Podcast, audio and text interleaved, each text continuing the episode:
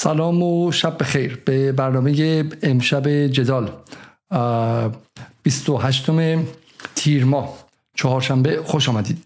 اگر خاطرتون باشه و دنبال کرده باشید روز دوشنبه 26 تیر به همراه محمد شریفی مقدم و سارا گودرزی بخشی از مسائل جامعه پرستاری رو با همدیگه مرور کردیم. مسائلی که فقط مسئله سنفی تعدادی از پرستاران نیستش. پرستاران در اینجا نقش به شکلی میانجی مسئله نظام سلامت رو مطرح می‌کنن. اگر یادتون باشه در سال 96 97 کارگران هفت تپه وقتی که می‌گفتن که در اینجا یک فسادی هست یک مشکلی در هفت تپه هست فقط مسئله خودشون و جیب خودشون و منفعت خودشون رو مطرح نمی‌کردن. مسئله بود که درباره منفعت ملی بود. می‌گفتن در شکل خصوصی سازی شدن هفت تپه اتفاقی افتاده که هم داره به ما ضرر می‌زنه هم به منافع ملی و پولی که باید بره به جیب بیت المال داره اطلاف میشه. و در اینجا هم پرستاران فقط درباره خودشون حرف نمی‌زنن. میگن نظام سلامتی که در تقریبا 20 سال گذشته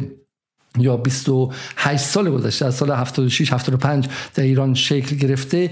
برای سلامت 85 میلیون ایرانی هم دیگر مناسب نیست و جان بیماران عادی رو هم به خطر انداخته و به عبارتی زنگ خطری رو به نیابت و به نمایندگی از بخش های بزرگتری از جامعه بخش های اصلی جامعه ایران به صدا در آوردن و همینطور هم میگن که در واقع رفتاری که نظام سلامت با ما به عنوان یکی از موتورها و رانه های اصلیش می‌کنه رفتاری منصفانه نیست و عادلانه نیست و این باعث هم ضربه به ما می‌زنه به عنوان نیروی کار و هم ضربه به کلیت نظام سلامت ایران می‌زنه. امشب این بحث رو با دو نفر دیگه از خانه پرستار و از نمایندگان جامعه پرستاری محمود امیدی و فاطمه بحرینی ادامه میدیم و یک مستند کوتاه رو هم در این باره خواهیم دید. اما قبلش به تصاویری از اعتصابات و تجمعات اخیر پرستاران در شهر شهرهای مختلف ایران نگاه کنیم.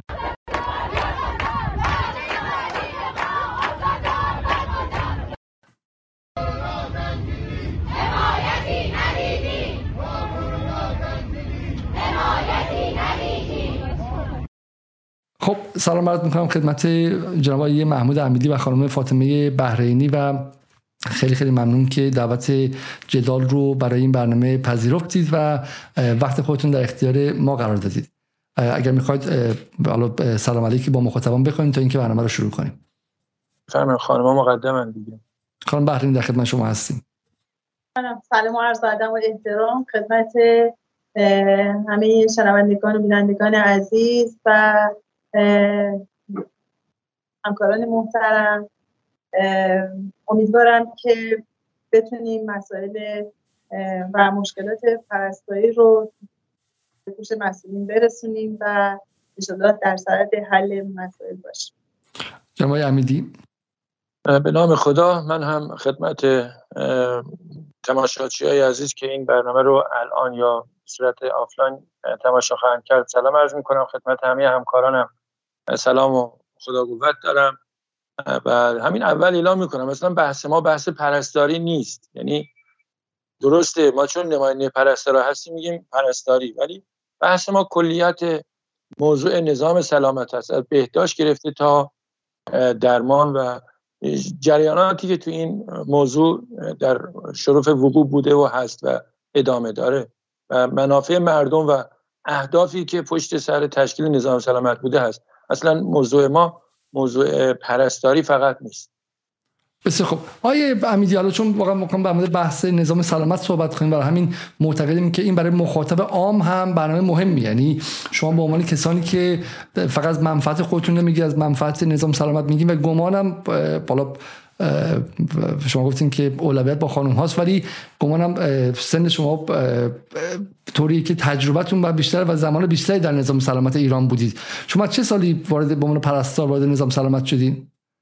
تقریبا من با خانم برینی هم سابقه هستم. من 25 سال کار بالین کردم و از سال 70 وارد دانشگاه پرستاری شدم و تا حالا که خب تو دوره دانشجویی هم من کار دانشجویی می‌کردم تو بیمارستان و خب از سال 70 به بعد اصلا جریانات نظام سلامت به شکلی پیش رفت که کلا از اهداف خودش نظام سلامت ما دور شد.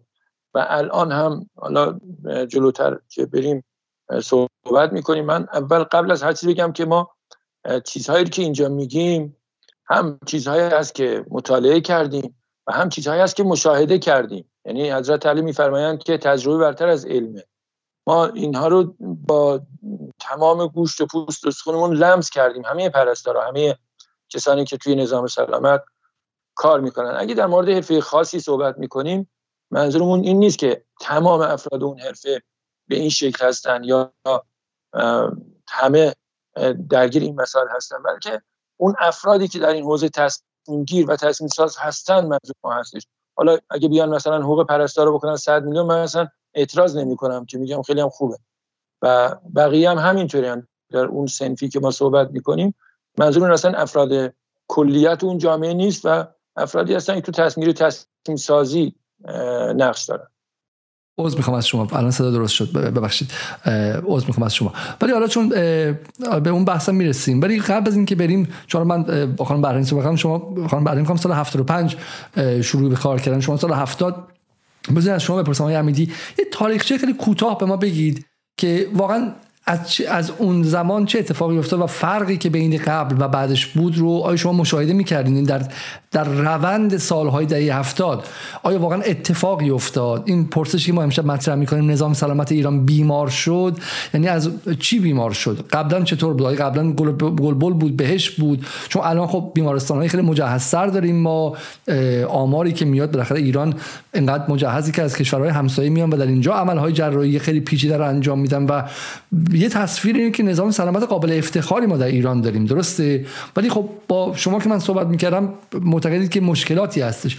چه اتفاق از دهه هفتاد افتاد؟ یه تاریخچه دو سه دقیقه ما بدید. ببینید اون سالی که من دانشجوی پرستاری بودم تا سالهای بعدی که وارد حوزه خدمت توی بالین کردم و وارد بالین شدم. خب سال تا سال 74 پرداخت ها به صورت fix payment بود. یعنی پرداخت ها به صورت ثابت بود و هر کسی بر اندازه که داشت به اندازه اون دانشی که داشت و یه حقوقی می‌گرفت بر اساس قانونی که وجود داشت. حالا مردم هم نمیگم از خدمات خیلی خوبی بهره من بودن ولی همون زمان هم نظام مثلا درمان ما نظام درمان خوبی بود. بالاخره نسبت به اون امکاناتی که وجود داشت مثلا سال هفتاد امارات نبود که ما بگیم آقا مثلا امارات تو ایران نبود. امارات بعدا ایجاد شد. خیلی از امکانات وجود نداشت. خب بعدا ایجاد شد. خیلی از دانش ها بعدا به وجود اومد. ولی در مورد بیعدالتی اصلا توی نظام سلامت ما بیعدالتی به این شکل نبود و تقریبا همه از به یک شکل برخوردار بودن.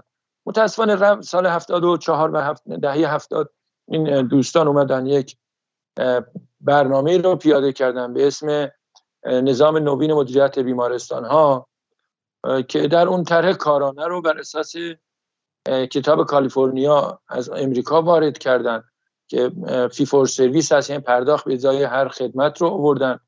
و متاسفانه در طراحی هم همون اول خیلی ظالمانه و ناعادلانه رفتار شد. 65 درصد به گروه پزشکی پرداخت می‌شد از هر خدمت طبق اون طراحی که انجام شد. در حالی که توی کتاب کالیفرنیا اینجوری نبود. و حدودش 17 درصد به بقیه پرداخت می‌شد. و همین پایه بیعدالتی بود. اون اوایل که داده طرف خیلی کم بوده اضافه شد تا اخیرا که در کتاب ارزش های نسبی به حدود ده هزار تعرفه رسید. خب بعد از سال دهه هفتاد و روی کار اومدن نظام نوین مدیریت بیمارستان ها بیعدالتی هی گسترش پیدا کرد. پیش از انقلاب در اوایل انقلاب آموزش پزشکی در وزارت علوم بود در دست وزارت علوم بود و خب بیمارانی که می اومدن توی بیمارستان آموزشی درمان می شدن نه تنها مبلغی پرداخت نمی کردن بلکه هزینه ایابزه ها و هزینه اقامت دریافت می کردن چون سلامتیشونه که مهمترین کالای هر انسانیه در اختیار آموزش پزشکان قرار می‌دادن و خب حقشون هم بود. ولی اومدن در مرحله قدم های اول یعنی یک برنامه خیلی یک پروسه برنامه‌ریزی شده بود که اول آموزش رو آوردن تو وزارت بهداشت بعد اسم وزارت بهداشت. خب متأسفانه بهداشت کلا از این وزارت ما رخت بر بس اسمش هست ولی خودش دیده نمیشه چون پولی تو بهداشت نیست و در واقع رسالت اصلی وزارت بهداشت و نظام سلامت بهداشت حفظ سلامت. بعد کارانه که اومد بعد اومدن مثلا وقتی که اختلاف پرداخت ها زیاد شد اختلاف طبقاتی بالا رفت بالا رفت. مثلا یکی طبقه اول طبقه پنجم بود ما طبقه اول بودیم. مثلا کم کم این طبقه دهم شد بیستم شد صدم شد. همین شکلی اختلافات به وجود اومد. تا جایی که الان ما بیعدالتی رو در تمام جنبه ها می‌بینیم. مثلا توی امکانات رفاهی. مثلا توی پارکینگ پارکینگ که خیلی چیزی ساده ایه مثلا توی آسانسور آسانسورهای خاص داشتن. time های خاص داشتن. زمان ورود و خروج خاص داشتن. اصلا یه از ثبت زمان بود. این بیعدالتی بر اساس همون اختلافی که تو پرداخت ها ایجاد شد به وجود اومد و وقتی که یکی درآمد زیادی داشت خیلی هم پایبند اصول قوانین نبود و الان هم خیلی از دوستان خودشون رو بالاتر از قوانین می‌دونن. مدام قوانین اومد. مثلا شما ببینید اسم همیشه قشنگه. نظام نوین مدیریت بیمارستان. خیلی قشنگه. آدم میگه یه چیز جدیدی اومده می‌خوایم مدیریت بکنیم. ولی به کدوم سمت رفت؟ به سمتی رفت که آیا کیفیت خدمات بهتر شد؟ آیا مردم از این خدمات میگن راضی هستن؟ شما می‌تونید به جزئیاتش به جزئیاتش می‌رسیم. خب ولی من در نکته که اینجا رو گرفتم و خیلی به نظر من واقعا تکان دهنده بودش این بود که شما میگید که یعنی در بیمارستان ها آسانسور پرستار و دکتر هم با همدیگه سواست. درسته؟ درصد حالا نه همه بیمارستان ها ولی خیلی از بیمارستان ها این شکلیه و متاسفانه ببینید میگم که این شاخصه های بیعدالتی دیگه. یعنی نمی‌دونم آپارتاید سنفی حرفه‌ای. حالا آیا مثلا پذیرفته هست که مثلا میگم توی یک کشور در ورودی مثلا سیاسفید از هم جدا باشه آیا پسنده است که آسانسور سیاسفید جدا باشه؟ آیا پسنده است که مثلا غذاخوری یک سنفی جدا باشه؟ نوع غذا یک سنفی جدا باشه؟ اینا شاخص یعنی الان الان پرستارا یعنی پرستارا و دکترا با هم غذا نمی‌خورن نه اصلا اون سالهای اول چرا ما سال 70 71 و 75 که بیمارستان بودیم همه یه جا بودن همه مثلا پاویونا. الان ببینیم بیمارستان امام خمینی تازه تاسیس شده این کلینیک مهدی. خب یکی از اعتراضاتی وجود داره اینه پاویون پزشکا طبقه انوم پاویون پرستارها طبقه منفی سه. و توی محوطه پارکینگ و این همین دیدهای آپارتایدی یا حالا ما یه شکلی میگیم که بیعدالتی ظالمانه از کجا ایجاد شده؟ از همین موضوع اختلاف پرداخت ها و اینکه یک سنف اومده حاکم بر یک حرفه اومده حاکم بر نظام سلامت کشور شده. من یه مثال دیگه هم بزنم خدمتتون. این سال 95 با توجه به اینکه وزارت بهداشت تعرفه گذاری اجرا نمی کرد خب آقای شریف آدم اون موقع قائم مقام سازمان نظام پرستاری بودن چون تو قانون نوشته شده بود که وزارت بهداشت و وزارت رفاه خب ما رفتیم سراغ وزارت رفاه برای اجرای تعرفه گذاری از طریق وزارت رفاه این موضوع رو بردیم توی کمیسیون اجتماعی و بعد بردیم تو شورای عالی بیمه. وقتی که دوستان دیدن که یه راه دیگه دور زدن مثلا اجرای قوانین اینه که مثلا شورای عالی بیمه باشه بلا فاصله با نفوذی که داشتن شورای عالی بیمه رو بردن کجا بردن؟ توی وزارت بهداشت در حالی که اصلا این بیمه و یعنی ارائه دهنده خدمت و خریدار خدمت دو تا فرد جدا از هم, هم باید بیمه مدافع حقوق گیرندگان خدمت باشه. یعنی اعمال نفوذشون تا همه جوانه بوده که انشالله وارد حالا بریم سراغ این برنامه‌ای که آیه اسماعیل محمد ولی تهیه کرده برای جدال و اون رو ببینیم که حالا هم صحبت شما هستش هم صحبت های تعدادی از همکاراتون به جمع جور اونجا هستش و برگردیم حالا به شکلی نقد منتقدین شما رو هم بشنویم و بتونیم می‌خوره بحث رو گفتگویی کنیم. خانم بهره نگزه بدیم بریم که بعدم بعد از گفتگو به سراغ شما میه من مصاحبه من هست شما بکنید اون چیزی که داره تو نظام سلامت پرستاری رنگ بدی بیعدالتیه بیعدالتیه دیگه. یعنی مثلا شما ببینید یه موقع است که پول نیست. مثل کی؟ مثل همون هفت سال جنگی که ما داشتیم دفاع مقدسی که داشتیم خود من جزو گروه استرار بودم که. گروه استرار یعنی زمان شب عملیات می‌رفتیم اونجا بودیم. حالا مخصوصا اوائلش می‌رفتیم تیم بودیم تو تیم. مثلا پزشک جراح بود پزشک عمومی بود پرستار بود از موقع من دارشون پرستاری بودن امدادگر بود که می اونجا خدمات هم بود که مثلا سفره و مفره و چیزا دیگه. همه کار می‌کردن 20 ساعت هم کار می‌کردن دیگه. 20 ساعت کار می‌کردیم در عملیات بود. یعنی این موقع که شما می‌دونید عملیات تموم میشه چی هستین دیگه؟ تا 6 ماه بخور بخواب دیگه خبری نبودیم. ما همیشه تو اول می‌رفتیم. بعد از 20 ساعت هم یه سفره میداختن. حالا کنسر بود. یه دور بعدی موقع مثلا یه عدس پلو بود که عدس ما هم که نون خوشم گیریم نمیاد بخوریم. هر چی بود میذاشتن همه هم میخوردن دیگه. هیچ موقع چیدن نبود. چی می‌خواهن شما؟ بله. من استخدام سال 67 بودم دیگه. توی بیمارستان 66 اونجا که رفتیم. خب قبل از انقلاب حتی تا بعد, تا بعد از جنگ همه حقوق ثابت می‌گرفتن. اختلاف هم زیاد نبود. مثلا من می‌دیدم فیشا رو میبودن رو میز میریختن دیگه اونجا. مثلا فرضاً من پرستار مثال می‌دونم حضور ذهن نداره. مثلا فرض کنید می‌گرفتم سه هزار تومن. سرپرستاری در من پرستار تازه استخدام شده. سرپرستار من می‌گرفت پنج هزار تومن. استاد بچه جراح بود می‌گرفت هشت هزار تومن. یعنی حتی با سرپرستار دو برابر من بود مثلا دیگه ولی نسبت به سرپرستار دو برابرم نبود دیگه. این موضوع ما میگیم fix payment یعنی حقوق ثابت دیگه. اختلاف پرداخت اینجوری بود دیگه. یعنی تا سال 74 و 5 یعنی بعد از اینکه جنگ تموم شد با همین ادبیاتی که توی طرح تحول اومدن که آقا باید پزشکا باید نمی‌دونم تامین بشن حقوقشون باید متفاوت بشه چه بشود چه بشود چه بشود.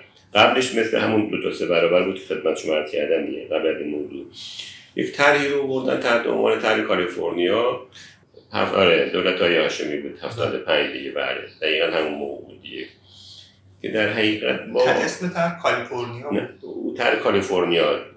چند تا اسم داشت دیگه. از کالیفرنیا اختباس کردن. بعد اسمش به طرح نوین خودگردانی بیمارستان ها با اینکه مثلا این طرح می‌تونه که به بیمارستان کمک کنه هزینه‌اشو انجام میده منتها با 500 تا خدمتم شروع شد. همون سال 75 که موقع من در وزارتخانه مسئولیت داشتم. بعد این تر اینجوری بود که پزشک علاوه بر حقوق ثابتی که می‌گرفت مثل دیگران گفتن که هر عمل جراحی ویزیت هر چیزی 500 تا خدمت ابتدان تعریف کردن که الان شده 10 هزار تا موقع 500 تا بود دیگه. بعد این یک طرفی بهش تعلق می‌گیره. این خدمتی که انجام می‌شد مثلا یه عمل جراحی دیگه. 65 درصدش مستقیم می‌رفت تو اون پزشکی که جراحی کرده. 5 درصدش جمع میشه از بیمارستان مختلف میره تو ستاد دانشگاه اونجا بین پزشکای دانشگاه تقسیم میشه 70 درصد. 10 درصد میدن به بیمارستان. بعد 20 درصدش توضیح میشه. این شد 80 درصد. توضیح میشه بین اون 93 درصد کادر غیر پزشک میره توی کاسه ای که بین اونا توضیح میشه. ببین؟ اصلا اساس تغییر دقیقا از همینجا شروع شد با این فرمول دیگه نقطه شروع از سال 75 بود که در حقیقت با این طرح طبقه جدیدی در نظام سلامت شکل گرفت دیگه دوباره تاکید می‌کنم. 65 درصد درآمد بین 7 درصد تقسیم میشه. 20 درصد درآمد بیمارستان بین 93 درصد. خیلی یعنی اختلاف از اینجا شروع شد و این اختلاف هم صد برابر هستش. صد برابر دیگه. یعنی مثلا اون موقع حالا رقم کمتر بود دیگه. پرستار ممکن بود بگیره هزار تومن. اون موقع پزشکش می‌گرفت تو همون بخش صد هزار تومن. خب این موقعی که جاری شد آقایون دیدن که خب عجب منابع خوبی داره میاد دیگه. چیکار کردن؟ گفتن به خاطر اینکه این منابع پایدار بشه پایدار بشود ما باید قدرت رو هم به دست بگیریم. خب این ثروت بود دیگه. ثروت هم, هم شیرینه هم تمام میاره هم که به صورت جاذبه داره دیگه. گفتن باید قدرت رو با هم به دست بگیریم. یعنی مناسب رو خواستن به دست بگیرن. ببینید این وقتی ما صحبت از مافیا می‌کنیم یک گروهی در طی سالهای متمادی که ما میگیم از سال از دهه هفتاد معمولا از در دهه هفتاد سال هفتاد و پنج هفتاد شیش اینا وقتی نظام تعرف گذاری رو برای خودشون جا انداختن دیدن خب عجب اوضاع خوبی است. هم سمت ها رو دارن هم پست ها رو دارن هم ریاست ها رو دارن هم بودجه های خوبی داره به سوی این تیم جذب میشه. اومدن این رو انحصارا برای خودشون خواستن و برای سایر گروه ها در حد یک حقوق و یک کارانه خیلی مختصر در نظر گرفتن و اون رو هم با منت پرداخت می‌کردن و می‌کنن.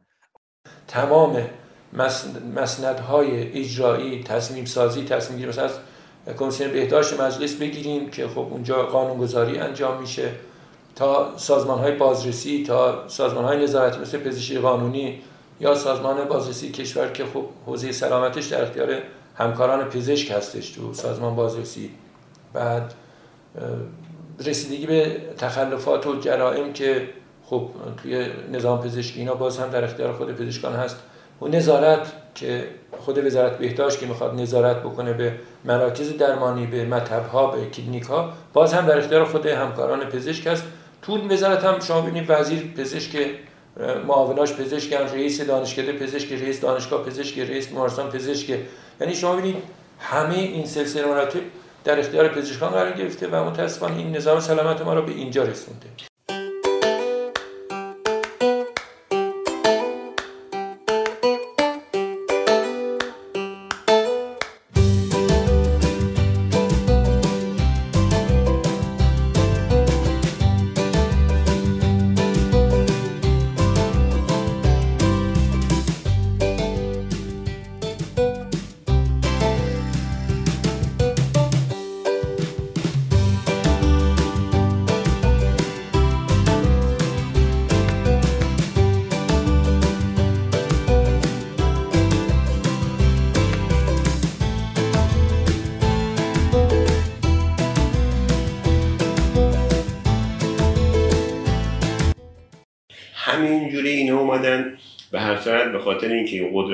کنن شما می‌بینید که مثلا توی مجلس تعداد پزشکا زیادن. الان تو کمیسیون مجلس مثلا نسبت جمعیت شما در نظر بگیرید خب جمعیت پرستاری از پزشکا خب بیشتره دیگه. الان پزشکا که این دوره دوره تعدادشون داره زیاد نیست بیش از 20 پزشک ما توی مجلس داریم دیگه ولی یه پرستار نداریم. یعنی این عدالت در این جور جاها رعایت نشده دیگه. یعنی هر همینجوری که کارگران ندارن دیگه. کارگران مگه نماینده تو مجلس دارن؟ نه. یعنی اخشاری که ضعیف هستن صدا ندارن دیگه. یعنی صداشون نمایندگی نمیشه توی دستگاه مختلف دیگه. از جمله مجلس دیگه. خب برای بحث قانونگذاری. قانون ها رو به سمتی هدایت می‌کنن که خودشون از اونجا منتفع بشن دیگه. ما چند موضوع رو بررسی کردیم تو این سالها. یکی وزرای بهداشت کشورها بوده که چی کارن؟ اصلا تخصصشون چیه؟ من به زرس قاطع به شما عرض می‌کنم که هیچ کشوری وزیر بهداشتش پزشک نیست.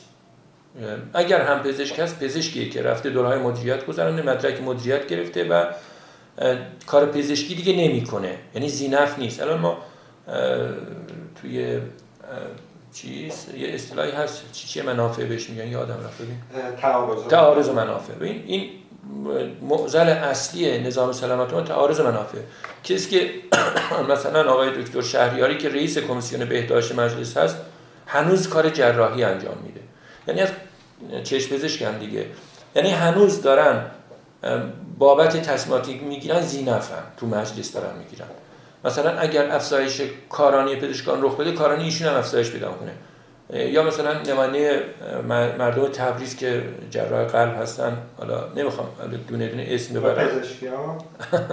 آقای دکتر پزشکیان این تصمیم گرفتن که رؤسای بیمارستان ها در تمام کشور و معاونینشون و رؤسای بخش و رؤسای دانشگاه ها و معاونینشون باید اعضای هیئت علمی باشن. ببینید یعنی رئیس بیمارستانی که مثلا شما فرض بکنید جراح هستش تو بخش خصوصی دو سه جا کار می‌کنه نمی‌دونم توی مطب داره چه می‌دونم توی بیمارستان هم به هر ساعت کار بکنه نکنه.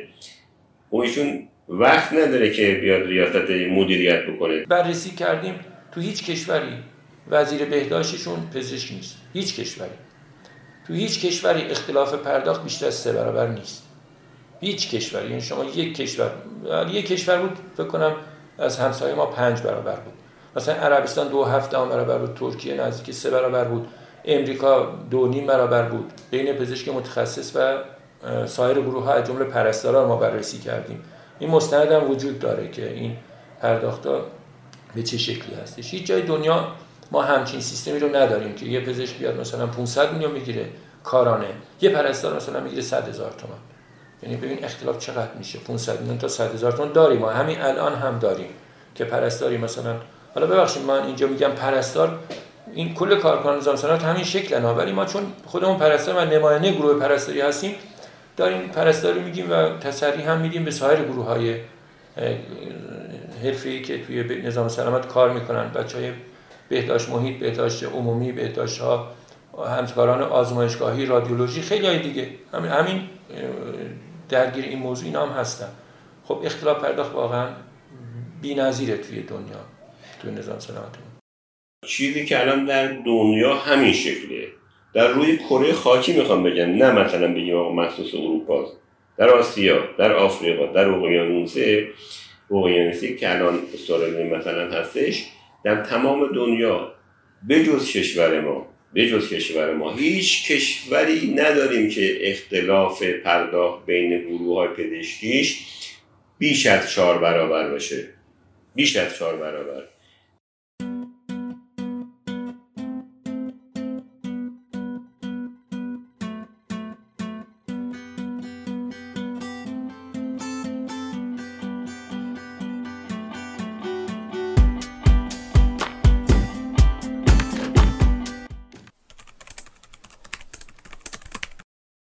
سال 1394 که یک باره با یه طرح تحول سلامت که ما بهش میگیم طرح تمول پزشکان مبالغ زیادی در اختیار نظام وزارت بهداشت قرار گرفت. همون موقع ما با دکتر هاشمی چقدر صحبت کردیم وزیر بهداشت وقت که آقا مردم این ده هزار میلیاردی که به شما بودجه دادش تو سال 94 خرج خدمات پزشکی نکنید. بیاید ببینید مردم به چه خدماتی نیاز دارن. اونها رو صرف بهبود کیفیت خدمات بکنید. وگرنه مثلا سال 94 هم پزشکا جزء متمولین جامعه ما بودن. پس بنابراین این نشون میده که درآمدشون خوبه. درآمدشون بد نیست. که شما بیاین این مبلغ رو دوباره تعرفه ها رو هلوش 300 درصد افزایش داشت. میانگین در سال 94 با همون طرح تحول نظام سلامت که ما همون موقع هم خیلی انتقاد کردیم خیلی نوشتیم گفتیم. به نهادهای نظارتی به نهادهای اجرایی به همه. ولی خب متاسفانه دیده و شنیده نشد. توی تر تحول در حقیقت اومدن این اختلاف بیشتر کردن. توی تر تحول این تر کارانه از سال 75 تا 92 سه که تر تحول می‌خواست بیاد قانون نداشت در اون موقع دولت وقت اومد قانونیش کردش دیگه. قانونی کرد و یه یو هم تعرفه رو تا 300 درصد افزایش بده اینها شعار خوب میدن. یعنی اینه که ما پزشکان به خاطر اینکه اولا این دفعه اسم پزشکان نیوردن مردم آوردن دیگه. مردم آوردن بیشار مردم دیگه. که ما مردم اگه بخوان خدمات مناسب بگیرن ما باید چیکار کنیم؟ ما باید پول تبدیل کنیم دیگه. پول عجیبی اومد دیگه. پوله که اومد چیکار کردن؟ اومدن تعرفه ها رو تا سی تا تا که میگم مثلا از صد درصد تا سیصد درصد خیلی زیاده. یعنی مثلا دو کار کردن یک می‌خواستم واسه اول پول رو جور کردم بعد خواستم پول رو چگونه مصرف کنن دیگه. یعنی من با زرسقاطی همون موقع گفتم اولین منتقل طرح نظام طرح نظام سلامت من بودم. اولینش من بودم که من رفتم اتفاقا رادیو هم دو تا برنامه ضبط کردیم و هرگز پخش نکرد اونو دیگه. گفتن که این تر ملیه و ما نمی‌تونیم دیگه. شما وقت تو انتقادی. الرحمن الرحیم من واقعا زمانم قاصره که چجوری تشکر کنم از این همه مهر و محبت شما با اون صمیمیتی که دارید و این همه احساس مسئولیت و حمایتی که شما کردین. البته بنده وظیفه ما انجام دادم کار خاصی نکردم. و دوشنبه هفته پیش این ابلاغ رو به بنده دادن. از یه طرف خب ناراحت که توفیق خدمت پرستاری از من گرفتن دیگه. همون ابتدا من می‌دونستم چه اتفاق میفته بعد اومدن چیکار کردن؟ اومدن یک 300 درصد تعرفه رو افزایش پیدا کردن. همون کارانه هایی که هم کارانه ها 300 درصد. و دوم تعداد تعرفه ها رو من 4500 تا رسوندم به 9000 تا. این می‌خواستن که این پوله رو خرج کنن. هیچ پشتوانه کارشناسی نداشت. بارها ما گفتیم آقا پشت این داستان یه گروه تعداد مثلا شاید ده 15 نفره بودن که اون موقع معاون درمان وقت نوالیم کی بود. اون از بیمارستانی که کار می‌کرد این نو برده بود. ما بحث طرف گذاری چهارده هزار ساعت ما کار کارشناسی روش کردیم. بارها بردیم کمیته نشیمای دولت بردیم توی جورال بیمه. رد کردن و حتی نداشتن اجرا بشه. این طرح بدون پشتوانه کارشناسی در یک زمان بسیار کوتاه و تو راه روهای دولت هم وزیر وقت امضاشو از هیئت دولت گرفت و منابعش تامین کرد. 300 درصد. من دوباره تاکید می‌کنم. شما الان می‌خوان که حقوق کارگر رو 20 درصد مثلا بکنن نمی‌دونم 30 درصد نمی‌کنن دیگه. می‌کنن 27 درصد حداقل حقوق مثلا 7 میلیونی رو. اون موقع اون حقوق نجومی رو کردن 300 درصد. دقیقا همینطوری. ببینید وقتی که ده هزار میلیارد تومان بودجه دادن به وزارت بهداشت خب انتظاری می‌رفت که کیفیت خدمات بهتر بشه دیگه. شما از سال 94 به بعد بررسی بکنید ببینید آیا کیفیت خدمات فرقی کرده؟ آیا رفتار مثلا حرفه‌ای توی گروه پزشکی تغییر کرده؟ آیا زیرمیزی حذف شده؟ یعنی الان آیا زیرمیزی گرفته نمیشه؟ آیا گسیل کردن بیماران به مراکز خصوصی بیماری که میره خونهش رو میفروشه میاره هزینه می‌کنه هنوز انجام نمیشه. من خودم دارم می‌بینم انجام میشه. من تو مراکزی می‌بینم که مثلا همکار ارتوپد ما مریض رو می‌بینه. به جای اینکه مثلا گچ بگیره پاشو آتل می‌گیره. بعد شماره مطب و زیر برگه میگه مثلا یک شنبه بیا مطب. بعد میره اونجا حداقل پولی که برای یه گچی که می‌گیره مثلا دو میلیون ازش می‌گیره برای یه گچ گیری در حالی که تو مرکز دولتی با 100 تومن 200 تومن این انجام میشه. تو مرکز تامین اجتماعی مگه کسی بیمه تامین اجتماعی داشته باشه رایگان انجام میشه. من خودم کارمند تامین اجتماعی ولی این دید هیچ تغییری نکرد فقط پول ها هزینه شد. یه مجموعه ایجاد شده برای حفظ سلامتی. حفظ سلامتی از کجا شروع میشه؟ از پیشگیری شروع میشه. از درمان شروع نمیشه. یعنی ما اول باید نذاریم جامعه مریض بشه. آیا وزارت وزارت بهداشت اصلا نظام سلامتی ما همچین روی کردی؟ داره. چرا نداره؟ چون تو پیشگیری پول نیست. توی درمان پول هست. چون پیشگیری پول نیست که پزشک بره مثلا پیشگیری بکنه چقدر بهش حقوق میدن؟ مثلا حقوق ماهیانه بهش میدن مثلا ماه 20 میلیون 30 میلیون. بیشتر که نمی‌تونه در بیاره. خوبه درآمد چیز خوبیه ولی در راستای اون اهدافی باشه اون تشکر اون دستگاه به وجود اومده. هدف کل نظام سلامت از بهداشت تا درمان و آموزش اینه که سلامتی جامعه حفظ بشه. سلامتی جامعه از کجا حفظ میشه؟ از پیشگیری. اینها. یعنی اینجوری. ضمن اینکه سازمان بهداشت جهانی هم این مسائل خیلی تاکید داره. ولی آیا همین سرمایه گذاری که مثلا تو کشورهای پیشرفته مثل انگلیس یا امریکا سیستم نظام سلامت ما امریکاییه دیگه. آیا واقعا اون سیستم پیشگیری اینجا هم اجرا میشه؟ مثلا گروه پرستار کارشون درمان نیست. بیشتر کارشون توضیح پیشگیریه. گروه پرستاری که ما میگیم پیشگیری سطح اول. ما نظریم مردم مریض بشن چقدر ما تو این زمینه تلاش می‌کنیم که نظری مردم مریض بشن؟ چقدر ما سرطان پیشرفت داشته توی جامعه ما؟ چقدر دیابت زیاد شده؟ چقدر بیماری ام اس زیاد شده؟ چقدر بیماری های روانتنی زیاد شده تو جامعه ما؟ خب اینها مال آموزش های غلط تو حوزه تو self تو lifestyle تو استیل زندگیه. تو تغذیه توی رفتارهای کنترل استرس کنترل خشم اینها خب ما می‌دونیم جامعه ما مشکلات اقتصادی داره. همینها مزید بر علت میشه. خب سلامتی مردم به خطر میفته وظیفه وزارت بهداشت هست که بیاد از طریق امکاناتی که توی مراکز تو شهرها تو جامعه جامعه داره استفاده بکنه آموزش بده. این نحوه کنترل استرس رو و حالا با از طریق هر نوع وسیله که داره ولی آیا این اتفاق میفته به خاطر همین می‌بینیم دیابت چقدر تو جامعه ما زیاد شده. ما من 20 سال پیش اصلا دور برم دیابتی نمی‌دیدم. نمی‌دونم شما طبق این محاسنی که دارین باید سن حول و حوش چهل رو باید داشته باشین دیگه. خب مثلا شما سی سال پیش چند نفر دیابتی دور و برتون می‌دیدین؟ چند نفر آدم سرطانی دور و برتون می‌دیدین؟ چند نفر ام اس؟ اصلا کسی نمی‌دونست ام اس چیه. یعنی چون اصلا انقدر نبود ولی انقدر استرس و اضطراب و اینها زیاد شده انقدر عدم کنترل بالا رفته که این اتفاق نمیفته و مردم همینجوری دارن مریض میشن. و از مریضی مردم هم یه دارن کاسبی می‌کنن. بدون نظارت. بسیار خب یک بار دیگه سلام عرض می‌کنم خدمت بینندگان عزیز و همینطور هم خانم بهرینی و آقای امیدی و تشکر می‌کنم از اینکه دعوت ما رو در جدال پذیرفتن.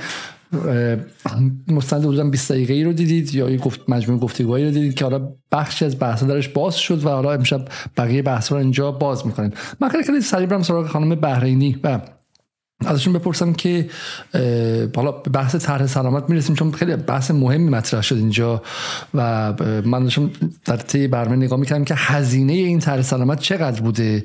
چون دیگه اینجا واقعا بحث من و شما نیست. اگر حرفایی که در فیلم زده شد درست باشه یه بودجه عظیمی از جیب بیت المال که می‌تونست بره تو سیستان خرج می‌تونست بره ده تا جای دیگه خرچه خرج چیزی شد که شما دارین ادعا می‌کنید برای جیب پزشکا ساخته شده بود. درسته؟ نه برای تحول طرح سلامت. از شما شروع می‌کنم خانم این طرح سلامت که شروع شد از سال 93 94 به بعد چه تغییراتی در بیمارستانتون دیدید؟ آیا واقعا حالا به نفع بیماران و مردم عادی و ویژه بخش‌های محروم تر جامعه بود در مجموع یا اینکه نبودش؟ خب خانم بهرهی من شما عذرخواهی می‌کنم. اگر میشه شما قطع شین و یک بار دیگه وصل به ما. من مشکل مشکل اینترنت شماست و مشکل اتصال شماست خب. و در نبودنتون من میرم سراغ آقای امیدی و از آقای امیدی می‌پرسم که شما اول اگه میشه یه تصویری بدین در همین بیمارستان خودتون که طرح سلامت که اتفاق افتاد سال 93 94 بود دیگه و دولت روحانی بهش افتخار خیلی خیلی زیادی هم کرده اگه اشتباه نکنم. درسته؟ و جز چیزهایی بود که تا سال آخری که می‌رفتن بهش افتخار می‌کرد که جز دستاوردهای بزرگ این دولت بودش. چه تغییراتی حالا نمی‌خوام فقط بخش منفیشو بگیم. هزینه خیلی زیادی داشت درست آقای امیدی؟ هیچ برآوردی شما کردین در خانه پرستار از هزینه هایی که بر بودجه تحمیل کرد؟ ببینید من یه موضوعی رو عرض می‌کنم خدمتتون. در مورد کل مسائل نظام سلامت که مدام پیش اومده. شما بریم بررسی بکنید همون در مورد طرح تحول نظام سلامت ما همون اول که مطرح شد چقدر صحبت کردیم چقدر گفتیم و چقدر پیش بینی کردیم که چه اتفاقاتی خواهد افتاد. و همون ها هم اتفاق افتاد. و آقای دکتر هاشمی روزی که می‌رفت خب یه جلسه برگزار کرد و اونجا اعلام کرد که آقا من اشتباه کردم و به من اطلاعات درستی ندادم و در مورد شما هم اطلاعات درستی ما ندادم در مورد نظام طرح تحول نظام سلامت من خودم چندین مطلب نوشتم و موضوع این بود. اصلا اسمش طرح تحول.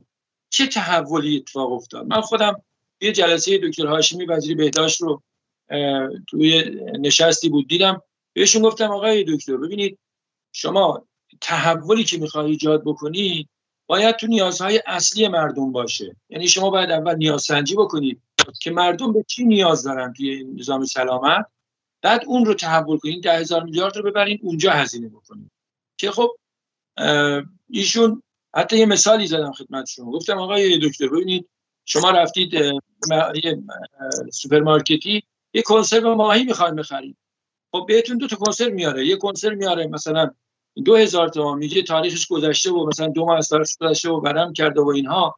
یه کنسرو میاره پنجاه هزار تومان و میگه که خب این تاریخ داره. خب شما کدوم می‌خرید؟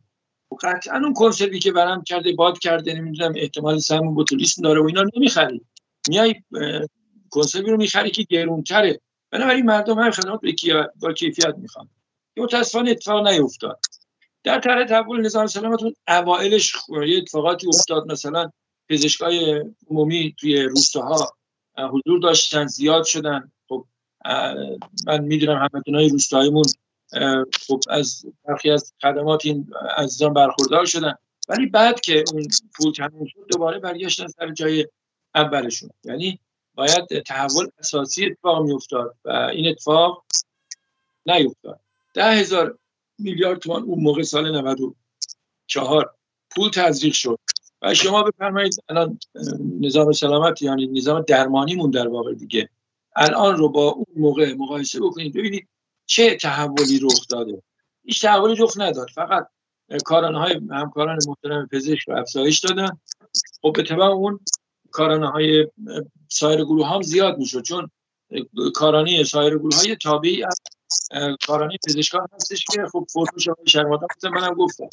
از هر کاری که انجام میشه سرویس که انجام 65 درصد که البته درصدش کمتر شده 60 درصد شده. 65 درصد به پزشک پرداخت می‌شد و 17 درصد به غیر پزشکان صندوق غیر پزشکان پرداخت می‌شد. خب این در وقتی که مبلغ پزشکان می‌رفت بالا مبلغ غیر پزشکان میمد بالا. برای کنترل این موضوع اومدن یه طرح جدیدی برای غیر پزشکان آوردن به اسم قاصدک. مبتنی بر عمل کرد. که همون اول ما سال 94 بود دیگه. هنوز آقای میرزا بگیر رئیس کل سازمان نظام پرستاری بودند و معاون وزیر هم بودند. همزمان معاون پرستاری وزیر بودند. اون موقع ما خیلی گفتیم آقا این پروژه پروژه‌ای که باعث اعتراض میشه. همون اولش اعتراض شد و به نسبت به تو بیمارستان امیران تجمع شد تو بیمارستان امام تجمع شد تو خیلی از مراکز تجمع شد اعتراض شد چون پرداخت خیلی نامتقارن بود خیلی کم بود. این ده هزار میلیارد تومان خوب اون اوائل یه مقدار دسترسی هموطنانمون به توی جاهای دور رو من یادم خودم هم بچه روستایی هستم اطراف زنجان.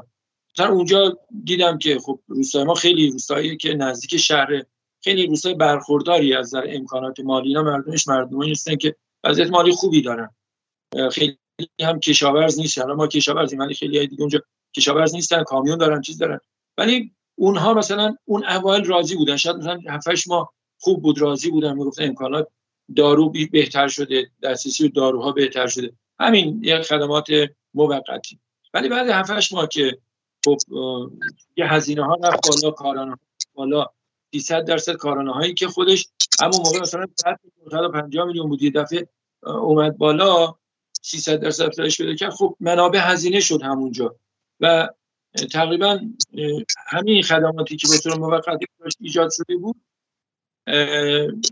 تموم شد قطع شد با تموم شدن پول. بنابراین دوباره ما برگشتیم سر جای اولمون توی نظام سلامت پس الان مثلا آیا امیدی پس الان برای اینکه مخاطب بفهمه یه قضیه کار اینه که یه پول عظیمی هم از بیت المال اینجا اصراف شده درسته؟ و اطلاف شده.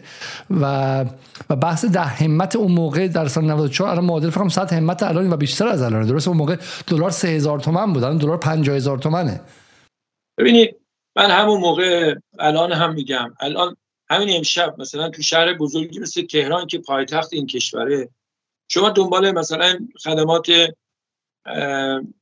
سونوگرافی مثلا بگردین. خیلی ساده است دیگه. سونوگرافی خیلی یه دستگاه ساده ای داره و یه همکار رادیولوژیست می‌خواد که بیارین الان شما تو شهر تهران سونوگرافی پیدا نمی‌کنید تو بیمارستان ها توی مراکز خصوصی. حالا من که توی اورژانس کار می‌کنم خب بیماران مراجعه می‌کنم. اورژانس تروما هم هستم خب چرا باید مثلا بیمارستانی که مرکز تروما هست سونوگرافی نداشته باشه. چرا نباید تو طرح تحول به جای پرداختن به افزایش؟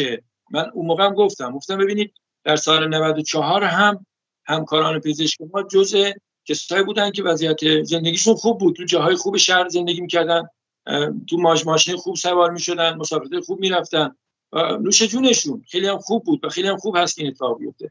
ولی این هزینه که اومد رو ما معتقد بودیم باید تو این جاها این جاهایی که گیر کاره. مثلا مریضی میاد تصادفیه من ما خیلی شاهد این هستیم که مریض جوون میاد تصادفیه خب شکمش رو نمی‌تونن سونوگرافی بکنن چون سونوگرافی نیستش.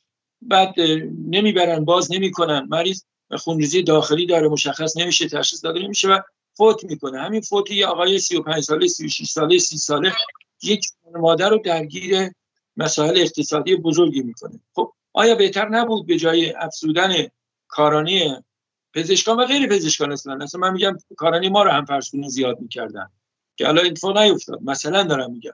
اصلا من موافق نبودم بیان کارانی من رو زیاد کنن. من می‌گفتم آقا شما بیاین این رو جایی که لازمه هزینه کنید. مثلا ببینید چی کم بود داریم و اون کمبودها رو جبران بکنید. من معتقدم که سیستم های تشخیصی توی ایران خیلی کم بود دارن. و اون ده هزار میلیارد باید می‌رفت سمت تامین تجهیزات تشخیصی که مردم اینقدر علاف یه ام‌آرآی نباشن یه سی‌تی‌اسکن ساده نباشن و تو تهران مثلا بچه‌شون نگیرن بغلشون در به در دنبال یه سونوگرافی بگردن. آخرش برن مثلا توی مرکزی تو تهران حالا شهرستان توی بابیلا تو تهران مثلا چرخه سونوگرافی پیدا بکنن. هزینه شد بدون اینکه آورده داشته باشه. و الان ما برگشتیم سر جای اولمون سر جایی که بودیم.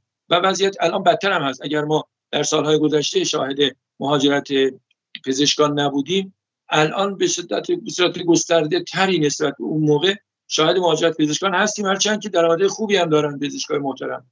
ولی خب شاهد مهاجرتشون هستیم. در کنار اینکه خب مهاجرت پرستاران چند ده برابر مهاجرت سایر گروه هست.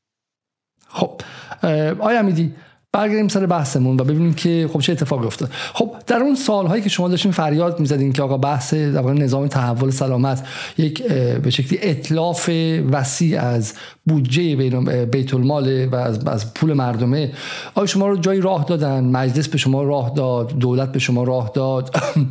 صدا سیما شما رو راه داد بیت رهبری شما رو راه داد. صداتون به جایی رسید یا اینکه نه؟ به عنوان سری پرستاری که به من چون مثلا گفتن به من گفتن که خانه پرستار یه جوری به دنبال اینه که نظام پزشک سالاری رو جایگزین کنه با نظام پرستار سالاری. خب؟ و اینا به شکلی به جای اینکه بیان با تعرفه پزشکان مقابله کنن دنبال هستن که خودشون وارد این پولی شدن روابط سلامت شن. جواب شما به این نقد چیه؟ ببینید هر کسی که این حرف رو می‌زنه ما حاضریم مناظره رو در رو و هر کسی که شما این حرفا رو می‌زنه و زده مناظره رو در رو داشته باشیم. ببینید اصلا ما با هر سالاری مخالفیم. پرستار سالاری پزشک سالاری. اصلا ما مردم سالاری اصلا نظام سلامت برای نیست که پرستار بیاد مثلا حقوق بگیره یا پزشک بیاد حقوق بگیره. ببینید ما حرفمون سلامت محوری نظام سلامته. هیچ وقت هم نگفتیم آقا حقوق پرستار رو زیاد کنیم. ما میگیم بیعدالتی رو از بین ببرید. شما حقوق پزشک رو کم کنید. به من یه میلیون بدید به پزشک سه میلیون بدید. سه برابر باشه اختلاف.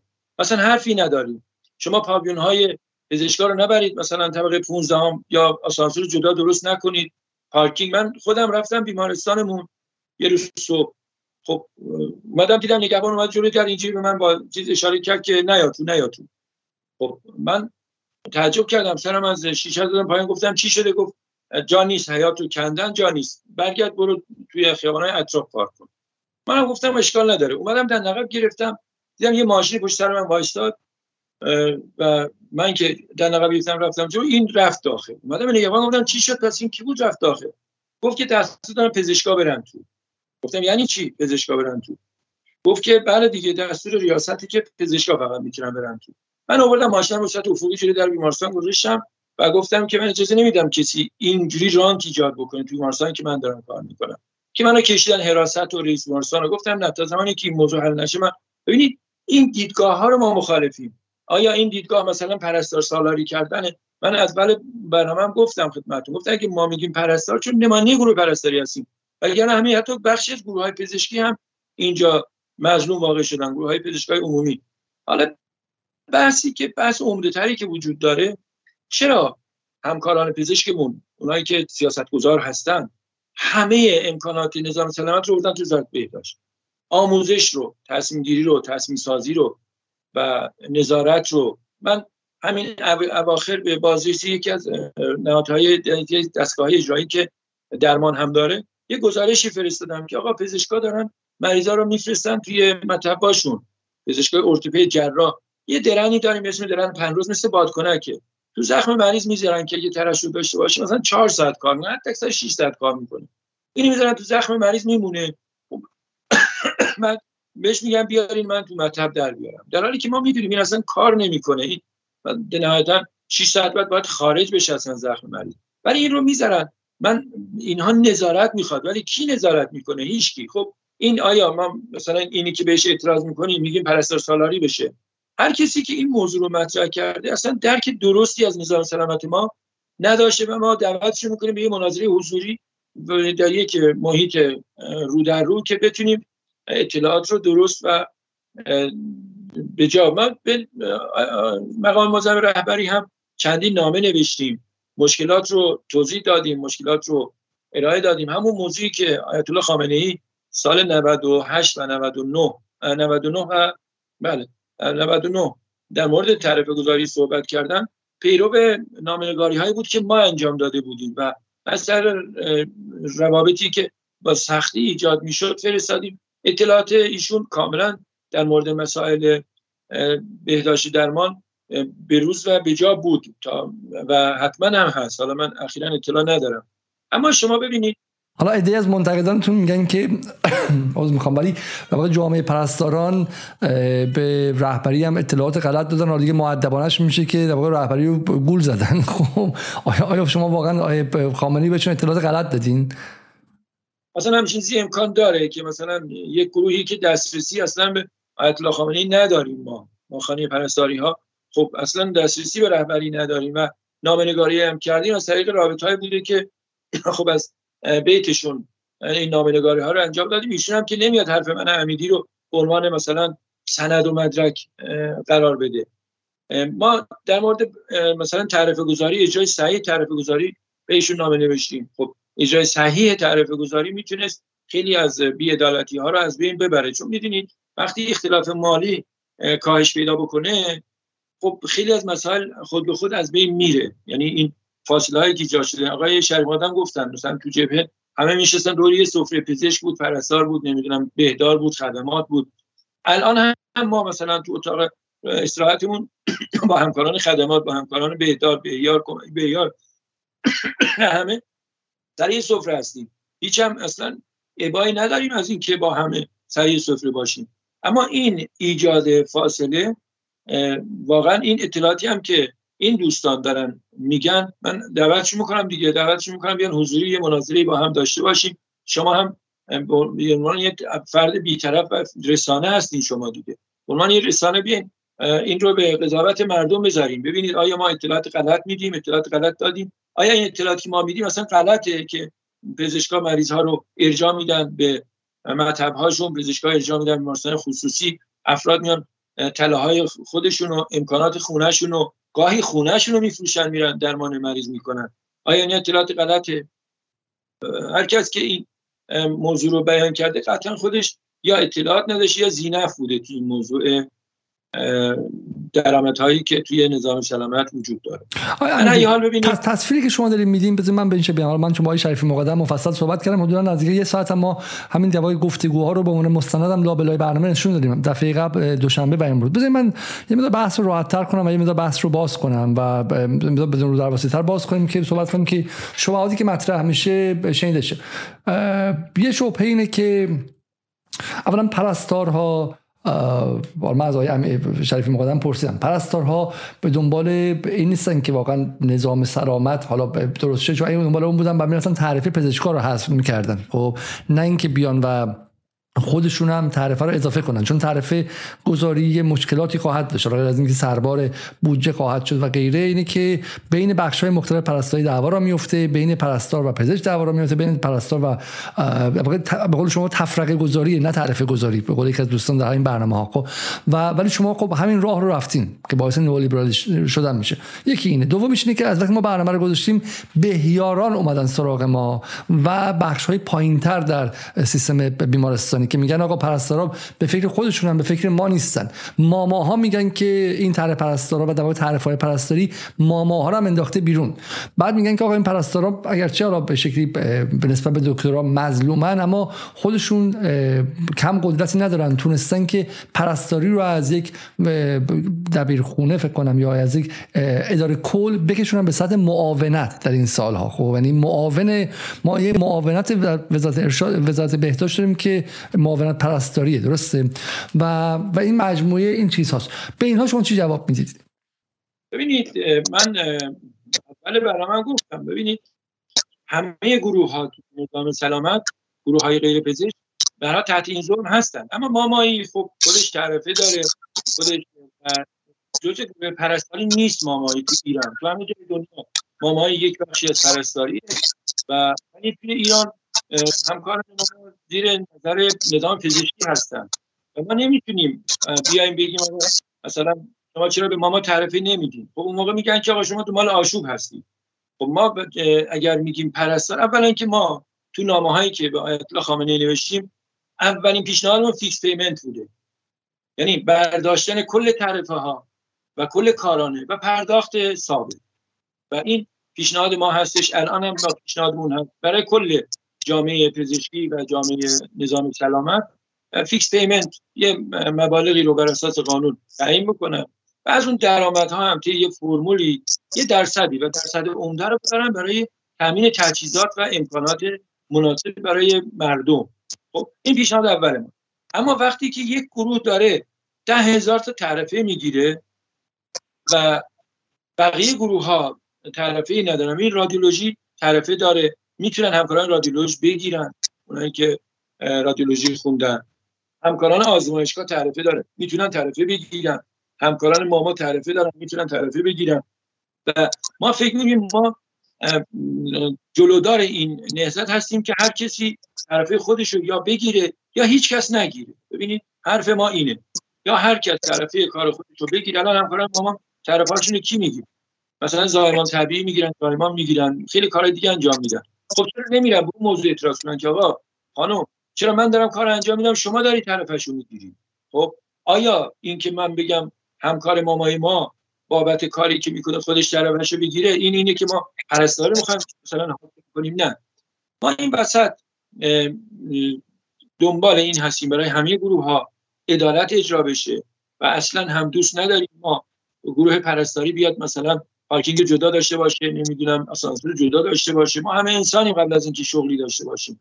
و ما بر اساس اون محورهای انسانی با هم رفتار می‌کنیم. امکانات در اختیار همه افراد باید قرار بگیره. احترام به همه افراد باید گذاشته بشه. پس شما پس شما معتقدین که در نظام سلامت ایران در واقع از بهیار و از بهیار و خدمتکار و تمیز کن تا پزشک و متخصص و جراح باید با هم دیگه باشن یه پارکینگ داشته باشن و و یه جا باشن و هم غذا بخورن و این تفکیک ها نباید باشه.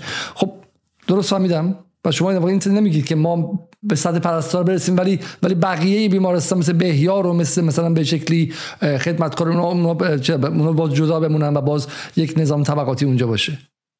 مثلا ما به نظام طبقاتی کلا انتقاد داریم. یعنی وقتی خودمون منتقد یه چیزی هستیم که نمی‌تونیم دنبال ایجاد هم همون چیز باشیم. بسیار من فهم خانم بحرین صداشون درسته. خانم بحرین لطف می‌کنین که صحبت کنید. سلام عرض ادب.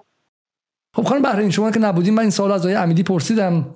از شما می‌پرسم که میگم یکی از نقد هایی که میشه این که میگن شما اطلاعات رو میدار حالا غلط هم نه ولی قلوف شده دادید به رهبری و این باعث شده که به شکل آقای خامنه ای هم بیاد و وایسه پای کار و از پرستارا به حمایت اونجوری کنه در حالی که وضع به اون شکلی که پرستارا گفتن نیستش و آیا چنین تصویری درسته؟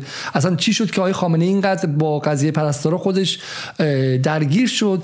و در واقع معمایی برای من تو این چند روز که پرستارا میخوندم توی کل سیستم به شکلی دولت اجرایی کشور آقای خامنه ای پیگیر وسط پرستاراست بقیه وزیر وزیر بهداشت و رئیس جمهور و بقیه وزرای درگیر و مجلس و کمیسیون بهداشت مجلس اصلا اونا دقیقا مقابل پرستاران خب؟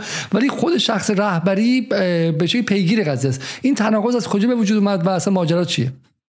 خب این خیلی سال قشنگه خیلی خوب شد که ما اینو متوجه شدیم. فکر نمی کردیم همچین دیدگاهی داشته باشه سیستم نظام سلامت به تعریف های پرستاری. بله خب خودتون می‌دونین که نظام حاکمیتی کشور و مقام معظم رهبری بسیار فرهیخته هستند و هیچ کاری رو و هیچ صحبتی رو بدون دانش بدون آگاهی بدون طرز تحلیل و بررسی انجام نمیدن. ایشون سالهاست در مقام رهبری و زعامت کشور هستند و منافع زینف نیستن اگر بخواین که به حال چون می‌خوان یه جامعه و یه مملکتی رو به سمت عدالت و با عدالت کامل رهبری کنن و برایشون فرقی نداره پزشک باشه پرستار باشه. یک فرد روستایی یک فرد کنار خیابون باشه. ایشون رهبر همه هستن. بنابراین مثل یه پدر و مادری هستش که بچه ها رو همه رو به یه چشم می‌بینه. حالا بر حسب توانایی اون فرزندان تقسیم می‌کنه وظایف خانواده رو. رهبری هم به همین شکل اصلا امکان نداره که ما بخوایم مسئله رو به طوری مشتبه بر ایشون به اصطلاح مطرح بکنیم و ایشون بپذیرن. ایشون خودشون سایت های مختلف ارتباطات مختلف. اصلا مردمی که مراجعه می‌کنن به بیمارستان اصلا نیازی نیست که من بیام مسئله رو مشتبه بهشون بفهمونم. خود مردم بهشون میگن چون ارتباط مستقیم کانال هایی دارن که ارتباط مستقیم با مردم با تک تک افراد جامعه دارن. هر کس بخواد و اراده کنه و کسی که داره چنین صحبتی رو می‌کنه و یا گروهی که دارن چنین صحبت هایی رو می‌کنن مطمئن باشین خودشون زینف هستن و همونطور که آقای عمدی فرمودن تعارض منافع دارن و متاسفانه این نظام در کشور ما خیلی قوی داره عمل می‌کنه نظام سلامت. چون ما طرف مقابل نداریم. همطور که آقای امیدی آقای شریف مقدم در صحبتشون فرمودن ما اطراف مقابل داریم. هر طرف که بخوای بری دفاع بکنی بخوای فعالیت بکنی متاسفانه سیستم پزشک سالار مدیریت اون قسمت رو به عهده گرفتن و خب تعارض منافع اجازه نمیدن که عدالت به درستی در جامعه و حکومت اسلامی ما برقرار بشه. حالا بزنید یه خورده غیر رسمی یه خورده غیر رسمی تر بگیم. دو سوال من این که شما چطور اصلا تونستین که واقعا ارتباط بگیرید با بیت رهبری و واقعا با, با خدای خامنه ای چون کار آسان نیستش و دو سوال دارم اینجا. چطور شد که تونستین که آقای خامنه ای رو به شکلی بیارید پای به کار به عنوان یک فعال پرستاری عملا؟ آقای خامنه ای من حالا روزنامه متعددی رو دارم سعی می‌کنم اینجا بیارم و خود من تعجب می‌کنم. از این همه این که میگم حالا شخصا روی این موضوع من میگم توی مدت یک از کسایی که خیلی خیلی درگیر بود قانون تعرفه گذاری خدمات پرستار باید اجرا شود و خیلی خیلی درگیر بود. خود آقای خامنه‌ای بود. و دومیش اینه که چیه که سیستم اجرایی کشور وقعی نمینه. به این که حتی به شکل مقام به صورت مقام رسمی کشور اینقدر روی این قضیه تاکید می‌کنه اما تغییری این هم در تغییری در وضع شما به وجود نمیاره. درسته؟ درست سوال دارم من. پس چطور شما دسترسی پیدا کردین با آقای خامنه ای و دومیش اینه که چطور آیا, آیا تفاوتی کرده پس از صحبتایی که ایشون کرده و دخالت مستقیمی که بارها و بارها در مورد تعرفه ها و مسائل دیگه پرستاری کرده؟ قطعا این خواست خداوند بوده که به حال من خودم که زمانی شروع کردم فعالیت های حرفه‌ای و سنفی رو در این سیستم قبلش یه تعهداتی با خدا داشتم دیگه که اگر خداوند صلاح می‌دونه و درست هست کارم من خب پیشرفت کنم. این اتفاق افتاد و ما در پروستای مختلفی از سالی که زمانی که من دبیر هیئت مدیره نظام پرستاری کشور بودم و آقای دکتر مظلوم رئیس هیئت مدیره و نایب رئیس شورای عالی نظام پرستاری کشور بودن توسط یکی از اقواممون که به اصطلاح ایشون اگر لازم باشه اسمشون رو بگم فکر نمی کنم لازم باشه. نه نه لازم نیستش. نه نه بفرمایید. نه نه لازم اسم اینا ما نمی‌خوام. بس بس به شکل نامنگاری بوده. یعنی به این واسطه شما اطلاع رسانی کردین. رهبری هستن مجلس خبرگان رهبری هستن. ایشون ما طی دو جلسه که با ایشون داشتیم اطلاعات کامل به ایشون رسوندیم و مقدمات این که به اصطلاح ذهنیت رهبری در این موضوع باز شد و خب حالا تذکراتی به وزارت بهداشت وقت داده بودن ولی احتمالا خب پیگیری لازم نشد تا زمان کرونا. کرونا خودش دیگه خود به خود آگاهی جامعه رو بیشتر کرد و دید همه رو به سمت به اصطلاح پرستارا تقویت کرد و اون زمان دیگه خب ما توی بیت خیلی راحت تر تونستیم با شخص مقام معظم رهبری از طریق دوستانی که ما تو مشهد داشتیم و خب من خودم چون توی بیمارستان کار بالین می‌کنم و دوستانی از نزدیکان ایشون به اصطلاح بستری بودن و خب تلاش می‌کردیم برای حمایت و به رفع کرونای این عزیزان. ولی خب چند نفری بودن که به حال متاسفانه بعضیشون فوت شدن. خب دوستانی که باز با بیت ارتباط نزدیکتر داشتن و دوست ندارن اسمشون گفته بشه به من گفتن که ما شما یه بلیت پیش ما بیت رهبری داری دیگه. هر جور دوست داری بیا خب اینو استفاده کنی. من خب این موقعیت رو خوب دیدم از آقای شریف مقدم. خواهش کردم که نامه رو نوشتن برای تعریف گذاری و موقع استخدام نیرو خیلی موزلمون بود. بچه های پرستاری خیلی مشکل داشتن و جذب نیرو.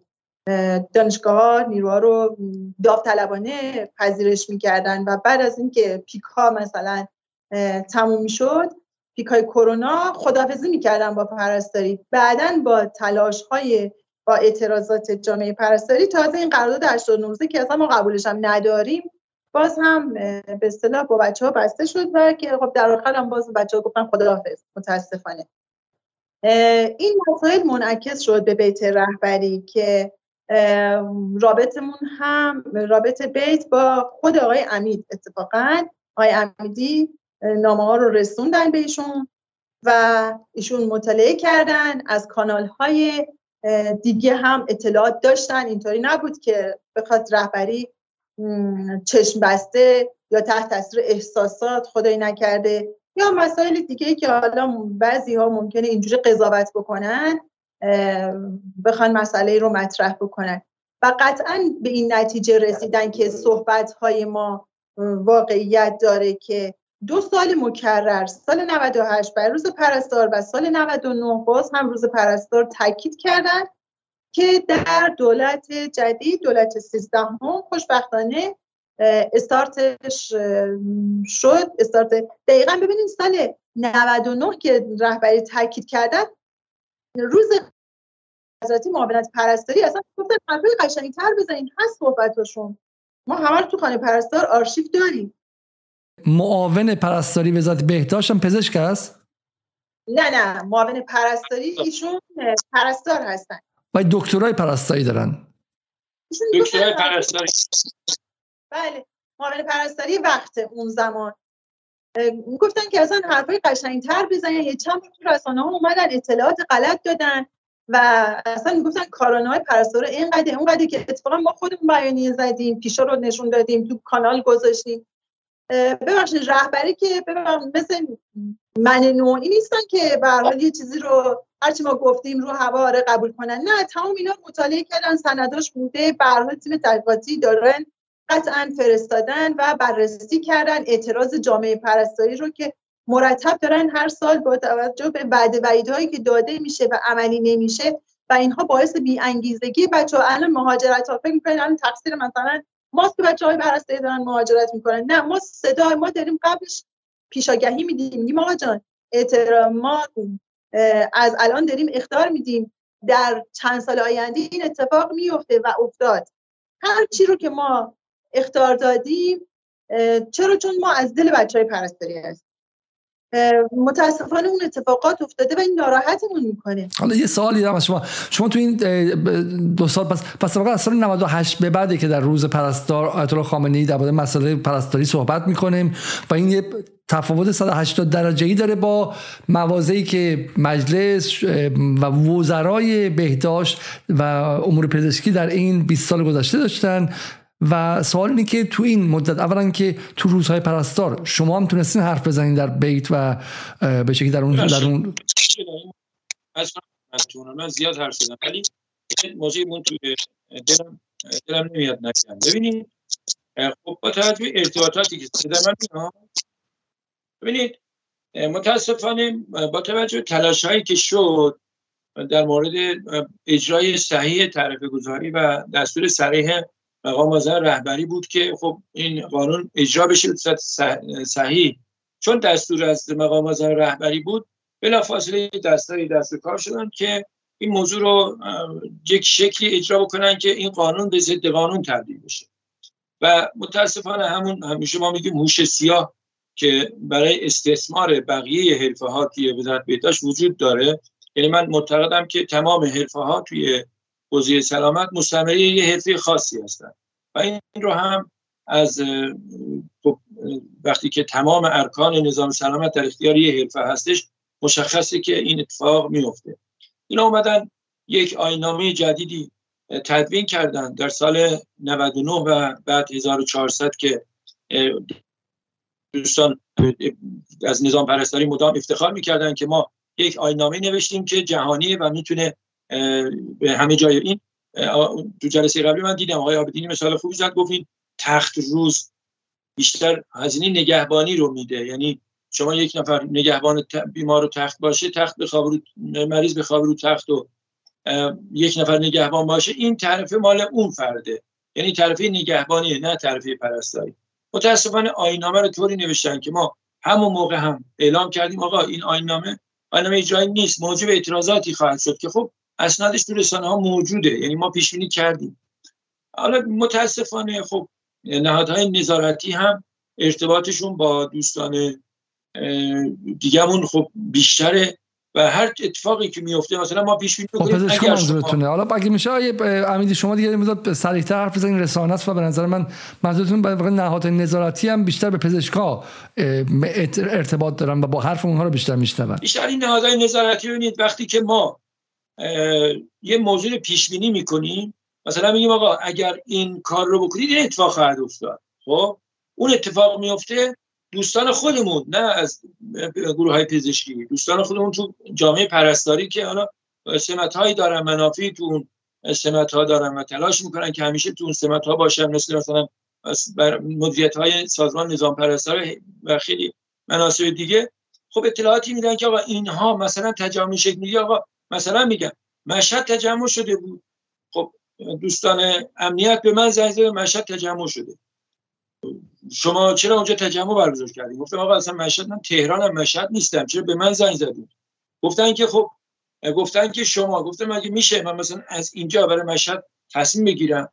هر کی اطلاعات داده اطلاعات غلطی داده. هرچند که اون دوستان هم خب خودشون منابعی دارن و متوجه میشن که بعدا که این اطلاعات اطلاعات درستی نبوده. ولی علارم این که ما اطلاعات درستی هم میدیم. ما همیشه در راستای اصلاح قدم برمیداریم پیشنهاد میدیم پیشنهاد دادیم. و متاسفانه خب با وجودی که ما پیشنهاد رو در مسیر اصلاح میدیم خودشون هم می‌دونن که اگر چیزی که ما میگیم اجرا بشه خب به نفعشون اعتراضی نخواهد بود. ولی ما رو معرفی می‌کنن به نهاد من همین خود دو هفته پیش معرفی شدم به هیئت تخلفات این سازمانی که توش کار می‌کنم بابت این موضوع خیلی عجیبیم که مثلا آقای امیر فضل من ببخشید من چون هنوز گفتگو با خانم بهرین تمام نشد. شما یه نکته کوچیک فهم می‌خواستیم بگید. چون خانم بهرین خیلی کم صحبت کردن. بذارید من برم سراغ خانم بهرین برمیگردم به شما خب؟ چون انصاف رو ما دیگه همینجا رعایت بین پزشکا پرستارا انصاف رعایت نمی‌کنیم. بین به شکلی مهمون امشب اون انصاف رو رعایت کنیم. خانم بهرینی حالا یه بحثی که مطرح شد بحث الان برخوردهای امنیتی بودش خب؟ حالا به رغم این که میگم آقای خامنه‌ای شخصا از سال 98 به بعد اومدش ولی ما اعتصاب ها و تجمع رو داشتیم. آیا این کمکی کرد به تغییر نگرش به شکلی نهادهای امنیتی و به شکلی نهادهای انتظامی و غیره به به پرستاران؟ چون ما می‌بینیم که همچنان داره برخوردهای انجام میشه. تغییر ما تا اینکه ما بدونیم مثلا تغییر چی هستش. متاسفانه در طول این چند سال اخیر همچنان اعتراضات بچه ها بوده. و ما از طرق مختلف خب صحبت رو به مسئولین رسوندیم دیگه. حتی ما سال 96 بود 97 بود دیگه فکر کنم. آخرای آره دیگه 97 98 اینا بود که نه نه بعد کرونا بود. که بچه ها تجمعاتی داشتن و وارد بحث اعتراضات شدن. خب متاسفانه ما دیدیم که ما رو به جلسات دانشگاه دعوت می‌کرد. از سال 98 دیگه سال 97 97 98 شروع نظام پرستاری دوره پنجم بود دیگه. خب اعتراضات بچه ها همچنان بود و حدود یک سال ما توی جلسات دانشگاه بودیم. خب همراه با جلسات دانشگاه بچه های امنیتی هم بودن دیگه. و متاسفانه هیچ عزمی بر اصلاح نواقص نبود. ما تمام مطالبات رو به زبانهای مختلف برای, برای چه دوستان امنیتی چه برای بچه های دانشگاه وزارت خونه به طرق مختلف مکتوب و غیر مکتوب و تو جلسات و کارگروه و فلان و اینا. مثلا تا به این می‌رسید که یه کارگروه تشکیل بدیم ما دونه دونه بیایم کارگروه های مختلف یکی قاصده یکی فلان نه درست کنیم.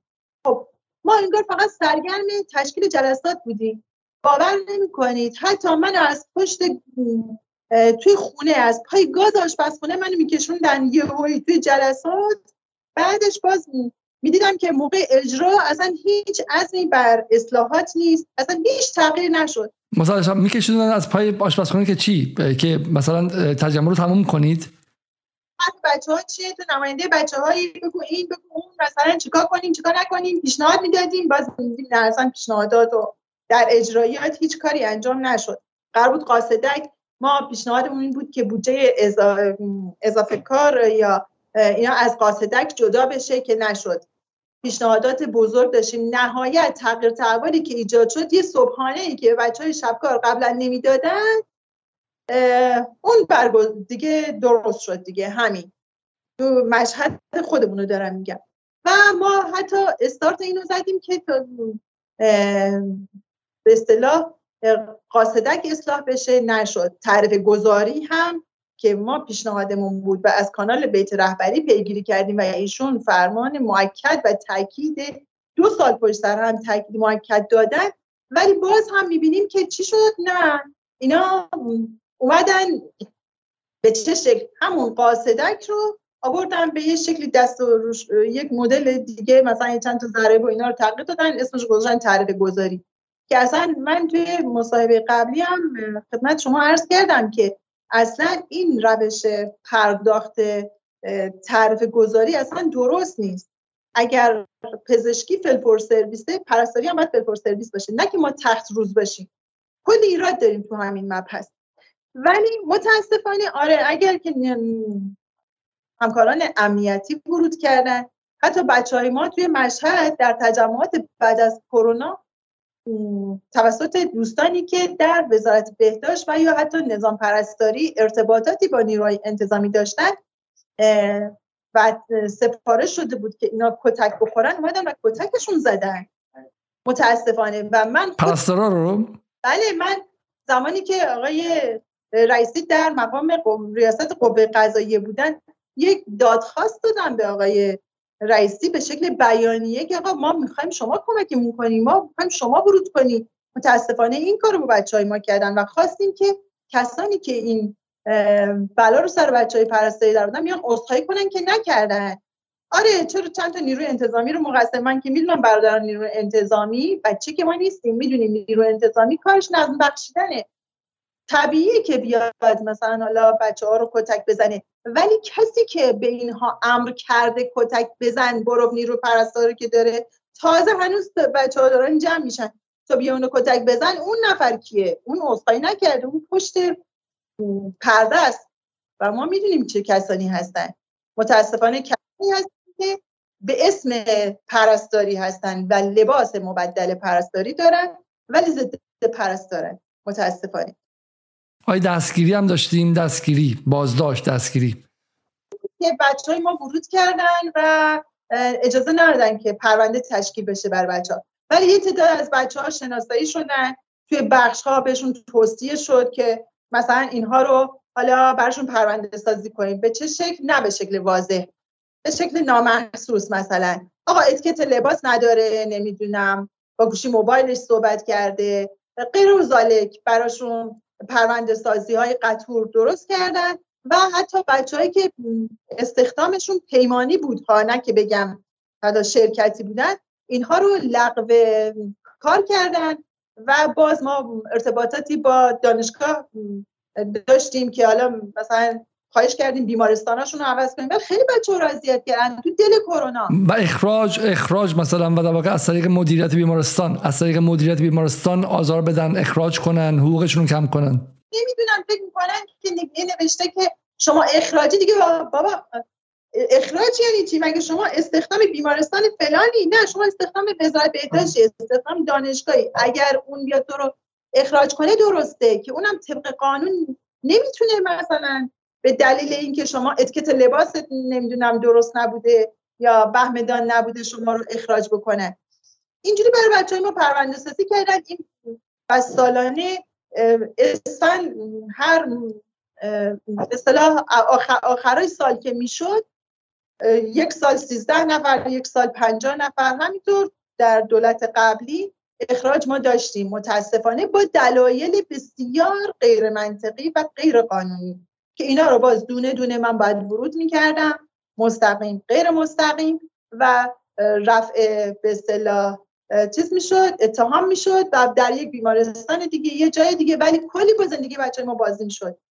مشکلات روی روانی می‌گرفتن مشکلات خانوادگی پیدا می‌کردن. شما نمی‌دونین چه مشکلاتی واقعا وارده آخه مثلا به شما که حالا هم آقای شریفی مقدم خودشون جانباز جنگ شما همسرتون جانبازه یعنی به شما که انگ ضد انقلاب و به شکلی وابستگی به خارج که نمی‌تونستن بذارن که چی می‌گفتن؟ مثلا در گفتگو با خودتون نیروی امنیتی؟ نه اونا که خودشون می‌گفتن که ما می‌دونیم تو خب خیلی بچه مذهبی و نمی‌دونم بچه مسلمون و فلانی و انقلابی. ولی چرا مثلا اعتراض می‌کنی؟ خب من نمی‌تونم حرف حق نزنم. من شخصیتم اینجوریه دیگه. حالا شما مگه که نمی‌تونین آقا جان مثلا حتی لباس پرستاری منو که نمی‌تونین ازم بگیرین من باید نمی‌تونم ساکت باشم. در این جایگاه که هستم باید منو به کرات خواستن دیگه. چه دانشگاه چه این ور چه اون ور همه جا خواستن صحبت رو کردیم. بعد که دیدم خب نه حرف ما منطقی و قانونی هستش. دیگه کوتاه اومدن الان دیگه من کاری ندارم ولی خب به عنوان یه منبع موثق من از من استفاده می‌کنن. الان اگر من بگم آره فلان نهاد فلان فرد اوکیه مورد تایید تاییدش می‌کنن پس پس تسلیم شدن و این خب مقاومت شما و شما خودتون ثابت کردین بهشون. صداقتم رو به سیستم ثابت کردم. ولی خب عملا مشکلی از ما حل نشد. نه حالا من اینم بگم فقط درسته که ما داریم مشکلات پرستاری رو میگیم ولی من به عنوان کسی سال 78 79 از ایران خارج شدم دیدن خود این قضیه یه گام خیلی جلوه و خیلی لذت بخشه که شما خانه پرستار رو به عنوان یک جایی که وای میسه اعتراض می‌کنه تجمع می‌کنه اعتصاب می‌کنه به در واقع به نظام نمیگم تحمیل کردین ولی واقعا اثبات کردین خب و هم حضور دارید هم امنیت ملی رو به خطر نمیندازید همین که دارید بالاخره یک که پرستارا به شما التجا میارن و پناه میارن بهتون و این خیلی اتفاق مهمی یک نهاد خیلی مهمی شما در این سالها ساختید. بله. کسایی رو که معرفی می‌کردیم که اشتباه دارن می‌کنن رو بعد با سند و مدرک خودشون پیدا می‌کردن که آره خب حالا اگه بحرینی داره میگه که مثلا این اتفاق هست وقتی میفرستادیمشون دنبال سند و مدرک که خودشون می‌تونستن بهش دسترسی داشته باشن می‌دیدن که آره بحرینی دروغ نگفته. و باز بعد هم می‌دیدن که آیا منافعی بحرینی داره از این قضیه؟ میدن نه با بحرینی داره کار خودشو می‌کنه دسترنج خودشو داره می‌خوره و اصلا وابسته به این چیز نیست. بسیار خب بذار من برم سراغ آقای امیدی. آقای امیدی میشه لطفا میکروفونتون رو باز کنین. ممنون میشم. من میکروفون شما mute کردم چون صداها اختلال به وجود میاد. من مجبورم که میکروفون خانم بحرینی رو ببندم. اون علامت میکروفون رو بزنید از mute در میاد. بسیار عالی. نه همچنان mute هستین. خب بسیار عالی. آقای امیدی حالا بخش این صحبت رو شنیدین در مورد برخوردهای امنیتی و مورد اینکه بالاخره یک رابطه ای که طول می‌کشه. ولی اگه میشه اصلا بگین خانه پرستار از کی شروع شده؟ چند تا عضو داره در حال حاضر؟ و آیا بنا به تعداد اعضایی که شما دارید همونقدر نفوذ و همونقدر به شکلی همونقدر نفوذی که حقتونه در سیستم تصمیم گیری کشور دارید؟ ببینید من در مورد این موضوعی که خانم برینی گفت یه جمله معترضه بگم و بعد ببردم ببینید دوستان امنیتی خب ما رو دعوت می‌کنن میگن که شما از طرق قانونی این رو پیگیری کنید. ما همیشه از طرق قانونی پیگیری می‌کنیم. ولی خب میان برای بچه ما پرونده سازی می‌کنن. مثلا همین پرونده هایی که پرونده عجیب غریبی پرونده اخلاقی علکی درست می‌کنن توی دانشگاه ها نه نهاد امنیتی. خب؟ و کسی نیست که اینا رسیدگی بکنه. بگه آقا مثلا این کسی که اعتراض کرده خب اعتراضش تو دانشگاه رسیدگی بشه. وقتی که مقابلش یک علمی بلند میشه و حدی ایجاد میشه خب هی این اعتراضات کشته میشه سمت خیابون ها و و به نظر من این اگر از طرف نهادهای امنیتی تو تمام کشور این به دانشگاه تفهیم بشه که با معترض و با منتقد عنوان دشمن برخورد نکنن و دشمن انگاری نکنن که آقا این مثلا از اون آب داره خط می‌گیره. آقا من مثلا میگم قضام بعد بوده اومدم اعتراض کردم. خب این آخه ربطی به اون آب داره؟ چه ربطی این مسائل داره؟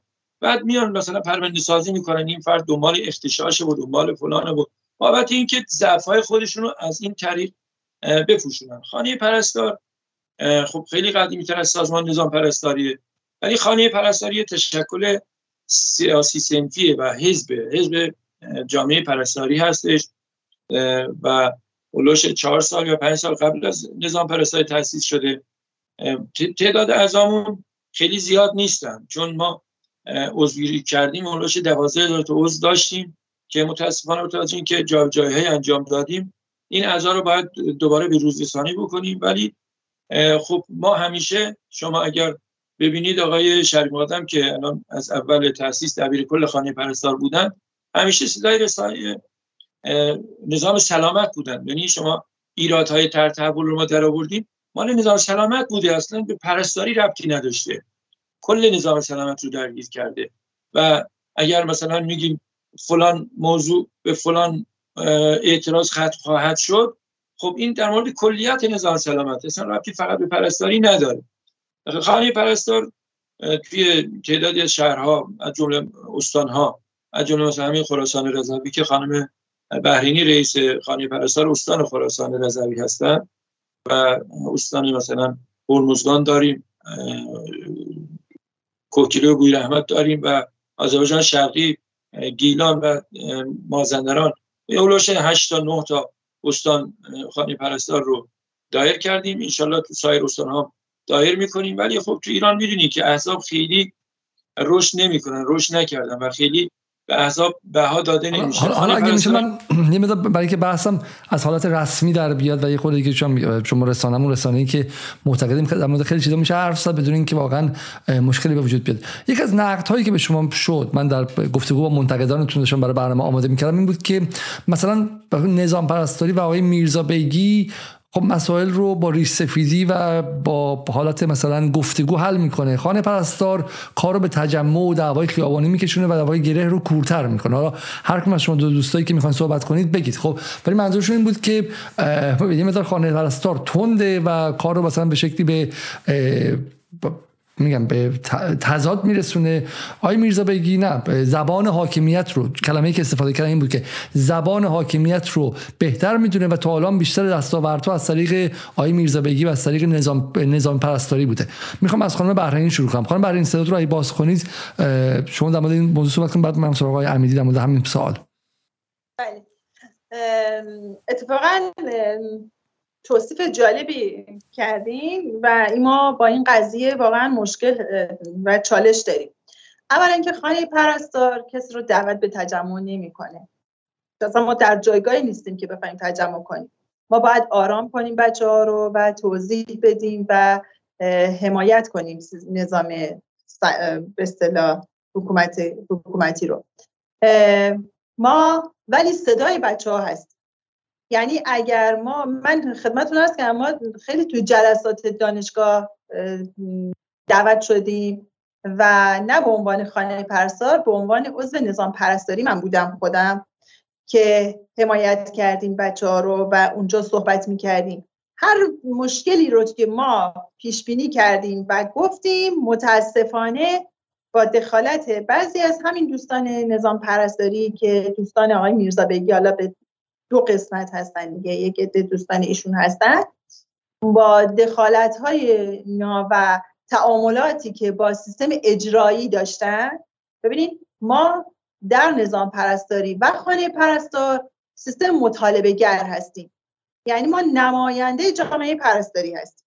پس ما باید بخوایم از سیستم اجرایی که حالا سیستم اجرایی یه وقتا میاد با ما تعامل می‌کنه دیگه. میگه فلانی به تو اینو میدیم این پست رو میدیم این مقام میدیم فلان می‌کنیم. تو ساکت باش. بچه ها رو ولی به سمت ما سوق بده دیگه. ما نمی‌کنیم این کارو. بعد آقای میرزا بگی بله. کمبود نیرو داریم. خب بیا یه کاری بکن دیگه خودت هم یه سودی از این وسط ببر. میره چیکار می‌کنه؟ شرکتی می‌گیره بچه های پرستاری. خب بعد بچه ها میان اعتراض می‌کنن بچه های شرکتی. آقا حقوق ما پایینه بله بله فلانه. بعد خب این آقا خودش زمانی که تو معاونت پرستاری بوده اومده شرکتی کرده پرستار رو.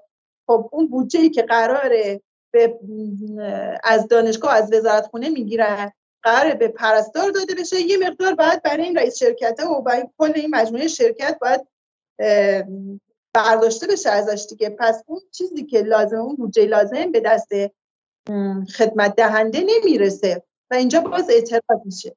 حتی خودش اون زمانی که دانشگاه خودمون ما زمانی کم بوده نیرو داشتیم تو جلسات دانشگاه به خود من پیشنهاد شد. گفتن شما که تو خانه پرستارین و تو نظام پرستارین اصلا ما بیمون فلان بیمارستان کم بوده نیرو داریم نیرو شرکتی می‌گیریم میدیمش به شما. اصلا خودت باشه رئیس شرکت. من میدم ما میدیمش دانشگاه گفت ما این کارو خب، می‌کنیم. اینکه اینکه تضاد منافع خیلی شدیدیه که شما به عنوان نماینده پرستارا با صاحب شرکت و پیمانکار باشین و دلال باشین. دلال نیرو انسانی باشین. من میشه؟ اصلا دیگه. بعضی دوستان میگن مشکلی نداره مثل خود آقای, نزا...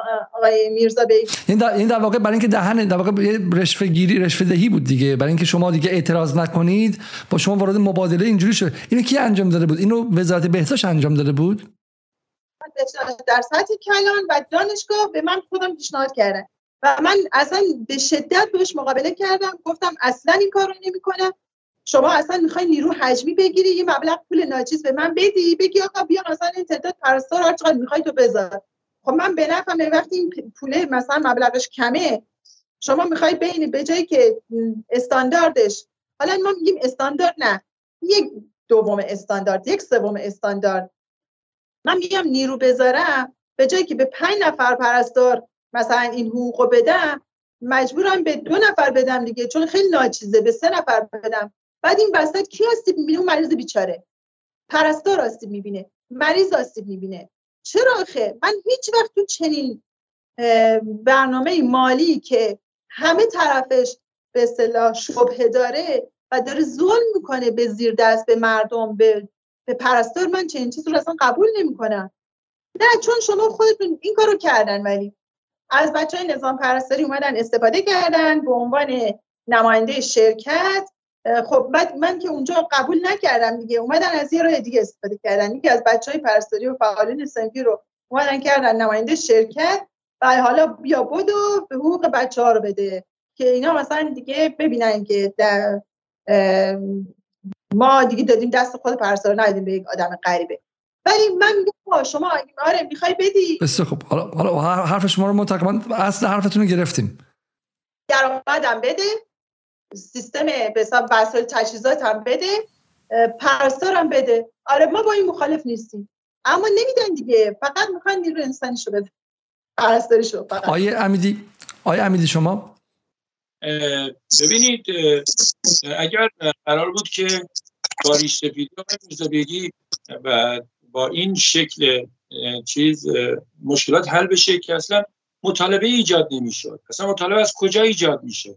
از عدم اجرای حقوق قانونی. ببین تمام چیزهایی که ما می‌خوایم قانون داره پوشش. یعنی ما میگیم ما تعریف گذاری درست اجرا بشه. خب قانون تعریف گذاری ما میگیم قانون مشاغل سخت درست اجرا بشه قانون داره. قانون اتفاق برابر درست اجرا بشه اما در مورد برگزار تجمع ببینید خانه پرستاری یه حزبه از کردم خدمت. احزاب بخوان تجمع برگزار بکنن باید مجوز بگیرن طبق قانون احزاب. ماده ده ماده چند قانون احزابی که باید مجوز بگیرن. خانه پرستار دوبار درخواست مجوز برای سال گذشته نه اخیرا. و هیچ جوابی داده نشد نه موافقت شده من مخالفت. خب؟ بنابراین این که این دوستان برای تخریب چهره خانه پرستار هست که این حرفا رو می‌زنن.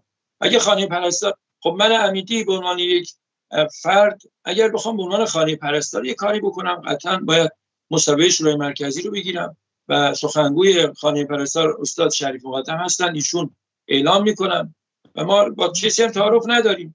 و اگر به عنوان یک فرد خب حضور دارم توی در کنار همکاران و صحبت می‌کنم.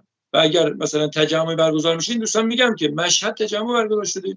مثلا زنگ زدن به من. همدان برگزار شده زنگ زدن به من. من خدا رو شاهد می‌گیرم که دوستان زیادی در مورد برگزار تجمع از من نظر می‌خوان و خواستم من همیشه گفتم تو تجمع یا تو اتفاقی که من خودم حضور نداشته باشم و نتونم هزینهش رو خودم پرداخت کنم اصلا راهنمایی نمی‌کنم. من نه به کسی میگم تجمع بکن نه به کسی میگم تجمع نکن. این نکته شما دفعه قبل گفتیم و تقریبا متوجه شدیم. خب پس از این موضوع بس بگذاریم از اینکه بس فرق در واقع نظام پرست. من خیلی اطلاع دارم که بعد پای پله اول مذاکره است نامنگاری اینا درسته. اما اینا باید بالاخره اون طرفی که مقابل ما هست اون هم تعامل کلمه دو طرف است دیگه. اینکه با ریش سفیدی حل میشه که حل می‌شد که اعتراضات شکل نمی‌گیره. یه نکته دوست نکته بالا برای پایان برنامه مونده. یکیش اینه که بحث کارگران شرکتی پرستارای شرکتی مطرح شد که در واقع معادل کارگران پیمانکاری هستن. بدون قرارداد دائم 89 روزه اغلبشون درسته یعنی 89 روز می‌تونن بعد بیرونشون کنن و غیره. این از که شروع شد و چه تأثیری داره؟ چون بخاطر پرستاری که توی بخش هستش یک عمری اونجاست با پرستاری که 89 روز قرارداد داره و ممکنه بعدش بره سراغ یک کار دیگه یکی نیستش. درسته؟ پرستاری کار تخصصی که من همین داشتم برای برنامه نگاه می‌کردم. در انگلستان حالا شاید بتونم این رو من به شما در طی برنامه ادامه برنامه نشون بدم. در انگلستان بر اساس اینکه شما چند سال کار کردین به عنوان پرستار هی حقوقتون بالا میره و جایی می‌رسه که به 120 هزار پوند یعنی معادله پزشک می‌رسه. خب این پزشک پرستاری که گرید 8 باشه و بالای 9 سال هم کار کرده باشه با یه پزشک متخصص درآمدش یکیه چون سرپرستار و غیره. ولی بعد شما وقتی که 90 روزه جابجا میشین یه واقعا مسئله متفاوتیه. حالا توی کارخونه شما بگی آقا شاید تخصص چندانی نخواد ولی به عنوان پرستار این تاثیر می‌ذاره. شما در خانه پرستار موزتون نسبت به پرستاران شرکتی چی بوده و آیا مقابلش ایستادین اعتراض کردین یا اینکه فکر می‌کنین که نه؟ اگر این هم بتونه خلای پرستارا رو جبران کنه خوبه. از آیه امیدی شروع کنم من. ببینید ما از اول چند تا طرح آوردن. زمانی که آقای میرزا بیگی معاون پرستاری بودن سال 95 و 96 چند تا 94 هم بودن. چند تا طرح آوردن. از جمله استفاده کردن دانشجوهای پرستاری برای جبران برای جبران کمبود نیرو. استفاده از دانشجوهای ترم 8 ترم 7 و 8 پرستاری استفاده از تمدید طرح برای پرستاران و استفاده و ورود مجدد شرکت ها به پرستاری. در سالهای گذشته زمانی که آقای احمد نژاد رئیس جمهور بودن خب پای شرکت ها کلا از نظام اشتغال جمهوری اسلامی رخ بربست و ایشون دستور اکید داشتن که آقا مثلا شرکت معنی نداره. شما نیرو نیاز داری. خودت باش قرارداد من نیاز نداری. شرکت رو مثلا نیرو نگیر. اون موقع من واقعا میگی در دوره احمد ببخشید من مطمئن در دوره احمدی نژاد پرستار شرکتی ملغا شد. کلا شرکت ها لغو شدن پرستار استخدام شدن و تعداد استخدام ها خیلی بالا رفت سال دوره آخر آقای احمدی نژاد و شرکت ها کلا لغو شدن اصلا حذف شدن. دوباره سال 94 و دور دوره آقای روحانی و زمانی که آقای میرزا بگی رئیس چیز بودن هم معاون پرستاری بودن و هم رئیس کل سازمان نظام پرستاری بودن مجددا به پرستاری این شرکت ها برگشتن. وگرنه تو پرستاری ما تو سال 94 از دوره آقای احمدی شرکتی نداشتیم. یا قرارداد کار معین بودن یا تفسیر چهار بودن. تفسیر سه و تفسیر چهار بودن. بنابراین این خب ما کلا مخالف همه این پروژه ها بودیم. ما گفتیم آقا پرستاری یک شغلیه که با سلامت جامعه در ارتباط مستقیمه. بنابراین باید کسی که وارد این شغل میشه باید امنیت شغلی داشته باشه. اما پرستار 80 نوروز تو کرونا ایجاد شد. چرا ایجاد شد؟ چون این دوستان فکر کرده بودن. ببینید این کوتافکری رو ببینید؟ فکر کرده بودن که توی سه ماه کرونا جمع خواهد شد. مثلا اگه خاطرتون باشه تقریبا سیاست به این شکل بود دیگه. دوره آقای دکتر نمکی بود که گفتن آقا ما سه ماهه اینو جمع می‌کنیم. بعد اومدن اصلا اون 80 نوروز قدیما بود که اگر 80 نوروز قرارداد میبستن بیمه نمی‌کردن افراد رو. خیلی قبل قدیما بود که این قانون برداشته شده. الان یک روز هم یک نفر رو به کار بگیری باید بیمش بکنی. ولی چون اینا فکر می‌کردن که 90 روزه کرونا کنترل خواهد شد ولی قرارداد 80 روز بردن که ما به شدت باشون مخالفت کرد تو نامه‌هایی که مقام معظم رهبری نوشتیم. مثلا مهمترین نکاتمون اینها بوده که آقا پرستار باید امنیت شغلی داشته باشه. اگه تو صحبتاشون هم دقت کرده باشه اینا رو بیان فرمودن که آقا پرستار باید امنیت شغلی داشته باشه قرارداد 80 روزه نباید باشه. با وجود این فرمایشات خب اعتراضات ما بود. من می‌تونم نامه ها رو در اختیار دوستان بذارم منتشر بکنم هایی که ما به مقام معظم رهبری نوشتیم و همینجا هم همین دوستانی که این صحبت ها رو علیه ما می‌کنن رو دعوت می‌کنم که مناظره حضوری داشته باشه خانم بحرینی اگه لطف کنید باز کنید میکروفونتون و بفرمایید. بله متاسفانه در دوره اول کرونا به علت کمبود نیرو اینا دانشگاه و وزارت بهداشت اومدن یه سری به اصطلاح اطلاعیه دادن که پرستارایی که تو خونه ها هستن و اینا بیان شروع کنن به کار. که حالا من در مشهد خودمون رو می‌دونم که قطعا در شهرهای دیگه هم بعدا دیدیم که نامه هاش همینطوری اومد که اینا وسط کار که حالا قرار دیگه پیک اول خوابید و بچه ها رو حالا خب دیگه اوتشون کنیم دیگه لازم نداریم به این نیروها. حالا حقوقمون چی شد؟ هیچی دیگه حقوق چه کار؟ شما قرارداد اینجا امضا کردین که ما داوطلبانه اومدیم. بچه ها اعتراض و اعتصاب و ناراحت و فلان و اینا. بعد باز رو تهدید می‌کردن. هر کی اعتراض کنه اصلا در اولویت استخدام و اینا نیست. کلی تهدید داشتن دیگه بچه های ما متاسفانه. و حالا بعد با اعتراض ما و نامنگاری های ما و بیانی که صادر شد و اینا از طرف خانه پرستار دیگه مجبور شدن. حالا حداقل همین قرارداد 89 روزه رو ببندن که ما از اولم فکر می‌کردیم که بیمه نمیشن. بعد که پیگیری شد و اینا گفتن نه اینا بیمه می‌تونن بشن. ولی خب یه چند ماه این وسط بچه ها حقوق نداشتن.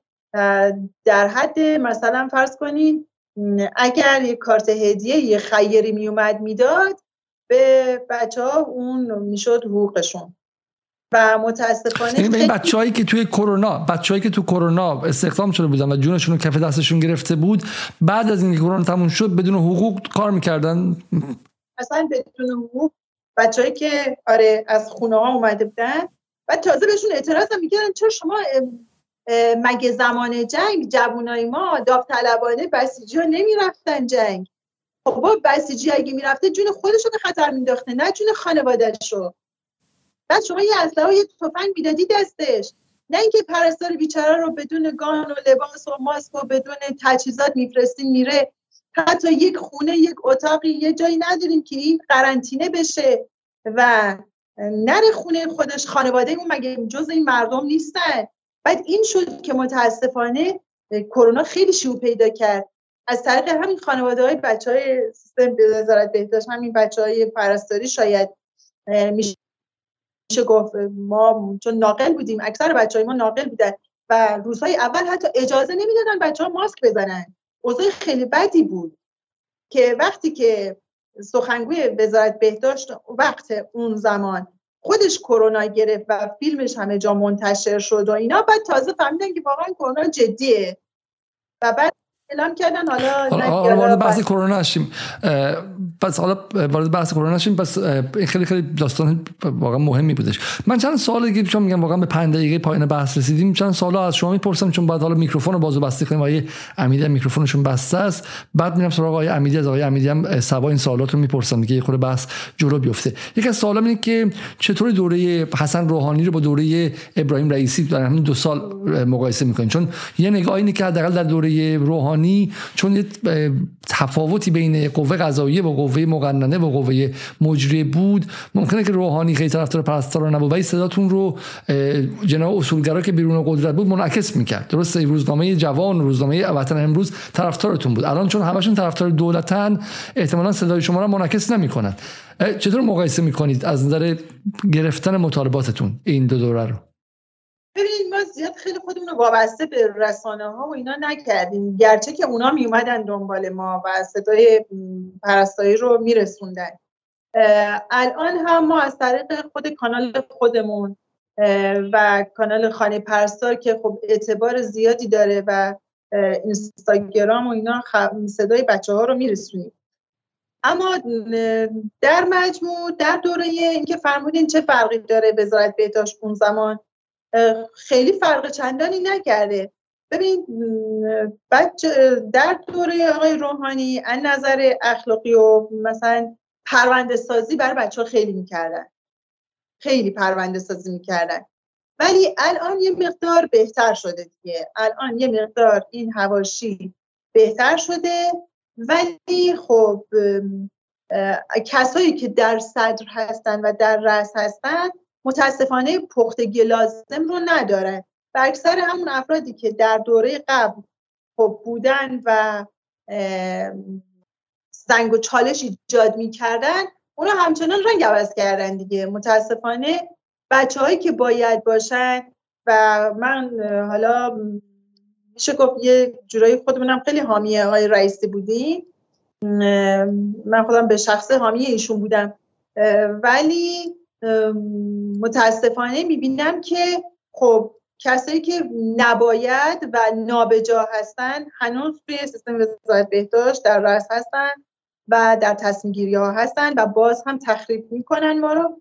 ما هم در حاشیه ما از دل بچه ها هستیم و من اصلا کلا به این سیستم سیاست بازی و نمی‌دونم جناح بندی ها اصلا اعتقادی ندارم اصلا دوست ندارم چه این جناح هممون عضو یک کشوری.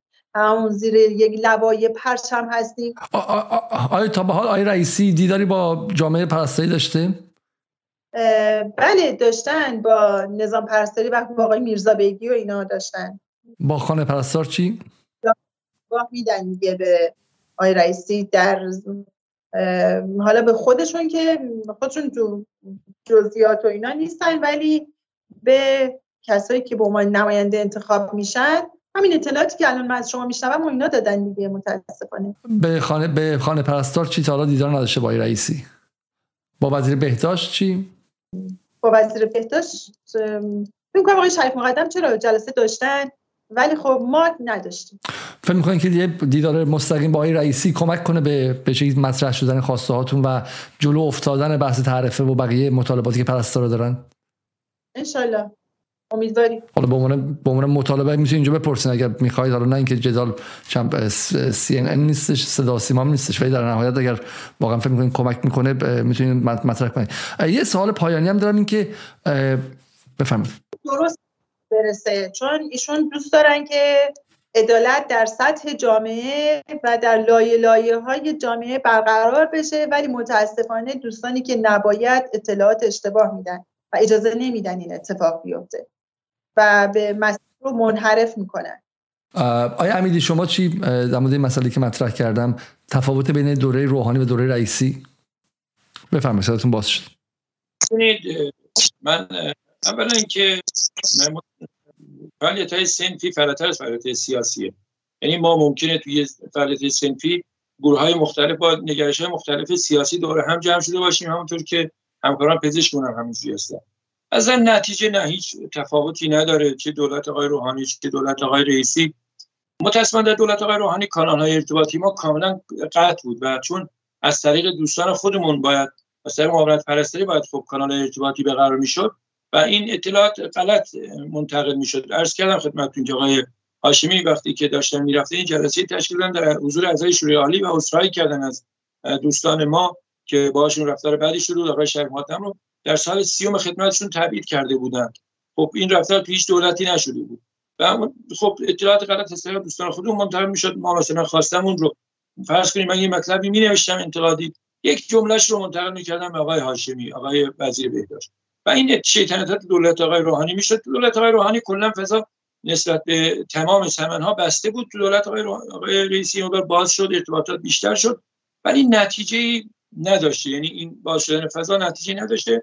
و خانه پرستار هم همیشه سعی کرده که به گرفتن نتیجه کمک بکنه. جلسه هم دالا نداشتیم نه با وزیر بهداشت داشتیم نه با رئیس جمهور داشتیم.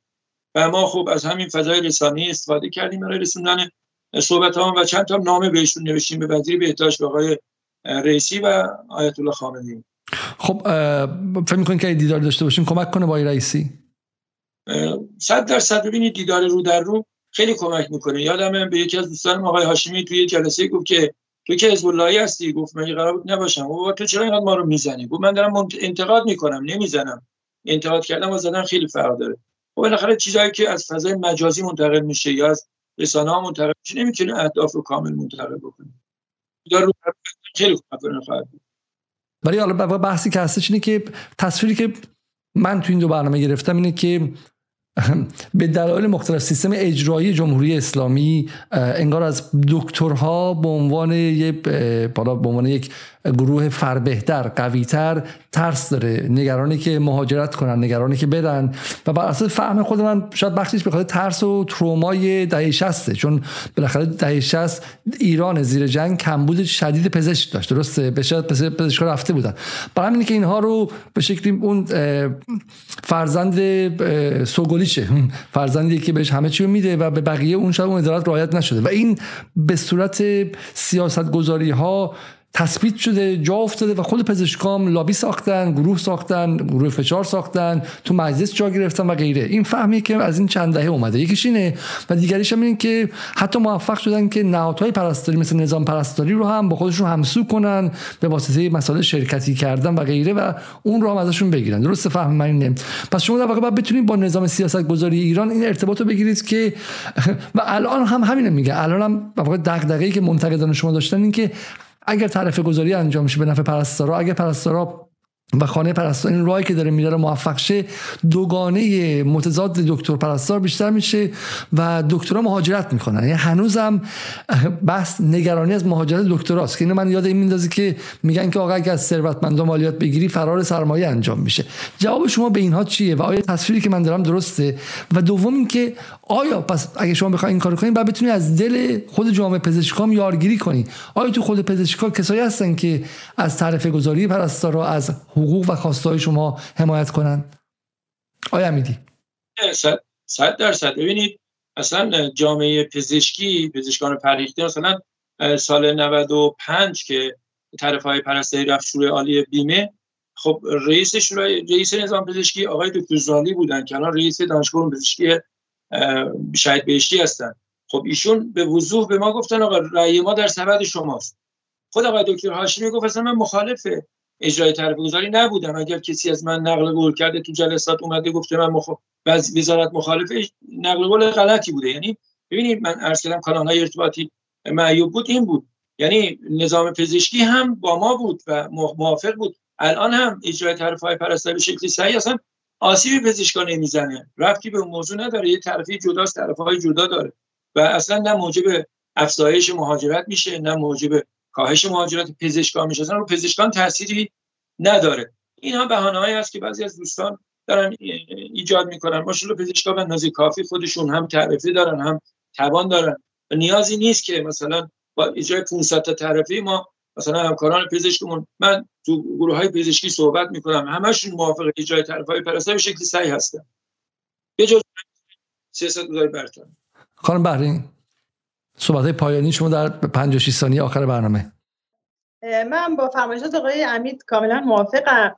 ضمن اینکه این نکته رو هم اضافه کنم که شما فرمودیم که نگران مهاجرت پزشکا هستن و اینها البته ببینید جامعه فرهیخته و تحصیل کرده ما چه پرستار چه پزشک چه مهندسین. هر کسی که سیستم کشور ما برای این سرمایه گذاری کرده و تحصیلاتی رو ایجاد کرده که برای همین ملت سرمایه رو استفاده کنه و از علم و دانشش استفاده کنه این مسئله بجا و بیت الماله که باید حفظ بشه. این قضیه بجا و یه نکته رو خدمتتون ارز کنم که به تجربه نه تنها من میگم همه همکارا میگن. یعنی اگه بابا یه روزی مثلا تعطیل بشه سیستم و پزشکا اعتصاب کنن آب از آب تکون نمی‌خوره. اینو مطمئن باشین. حالا درست درآمدا چون درآمدا رو برای خودشون گذاشتن درآمدشون کاهش پیدا می‌کنه. ولی از نظر سیستم سلامت و اینکه آیا بیمارا مثلا میس میشن نه اتفاقا مردم بیشتر سالمتر زندگی می‌کنن و تعداد بیمارا واقعا کمتر میشه. چون سیستم پزشک، پزشکی ما الان به سمت پیش درمان پیشگیری نیست. اگر که سیستم پزشکی ما و آموخته هاشون درست و بجا انجام بشه اصلا لازم نیست وزارت های بهداشت در رده های مختلف در دوره های مختلف بیان تخت بیمارستانی اضافه کنن تخت آی سی اضافه کنن تخت دیالیز اضافه کنن. ما همونطور که آقای امیدی فرمودن اگر تمام فرصت و انرژیمون رو در پیشگیری از بیماری ها بگذاریم اصلا نیازی نیست به حضور این همه پزشک و نیازی نیست به حضور این همه صرف این همه هزینه و بودجه. نظام سلامت خوب هم پزشکان ماهر می‌خواد و هم پرستاران ماهر در, در نهایت. این جمله که اگر پزشکان نباشن هیچ اتفاقی نمیفته به نظر من جمله شاید یه جمله قلوف شده از هر دو دوست عزیز که تا این لحظه شب از از هر دو عزیزی که تا این لحظه شب در درمان خیلی بیشتر هست. خیلی. متاسفانه.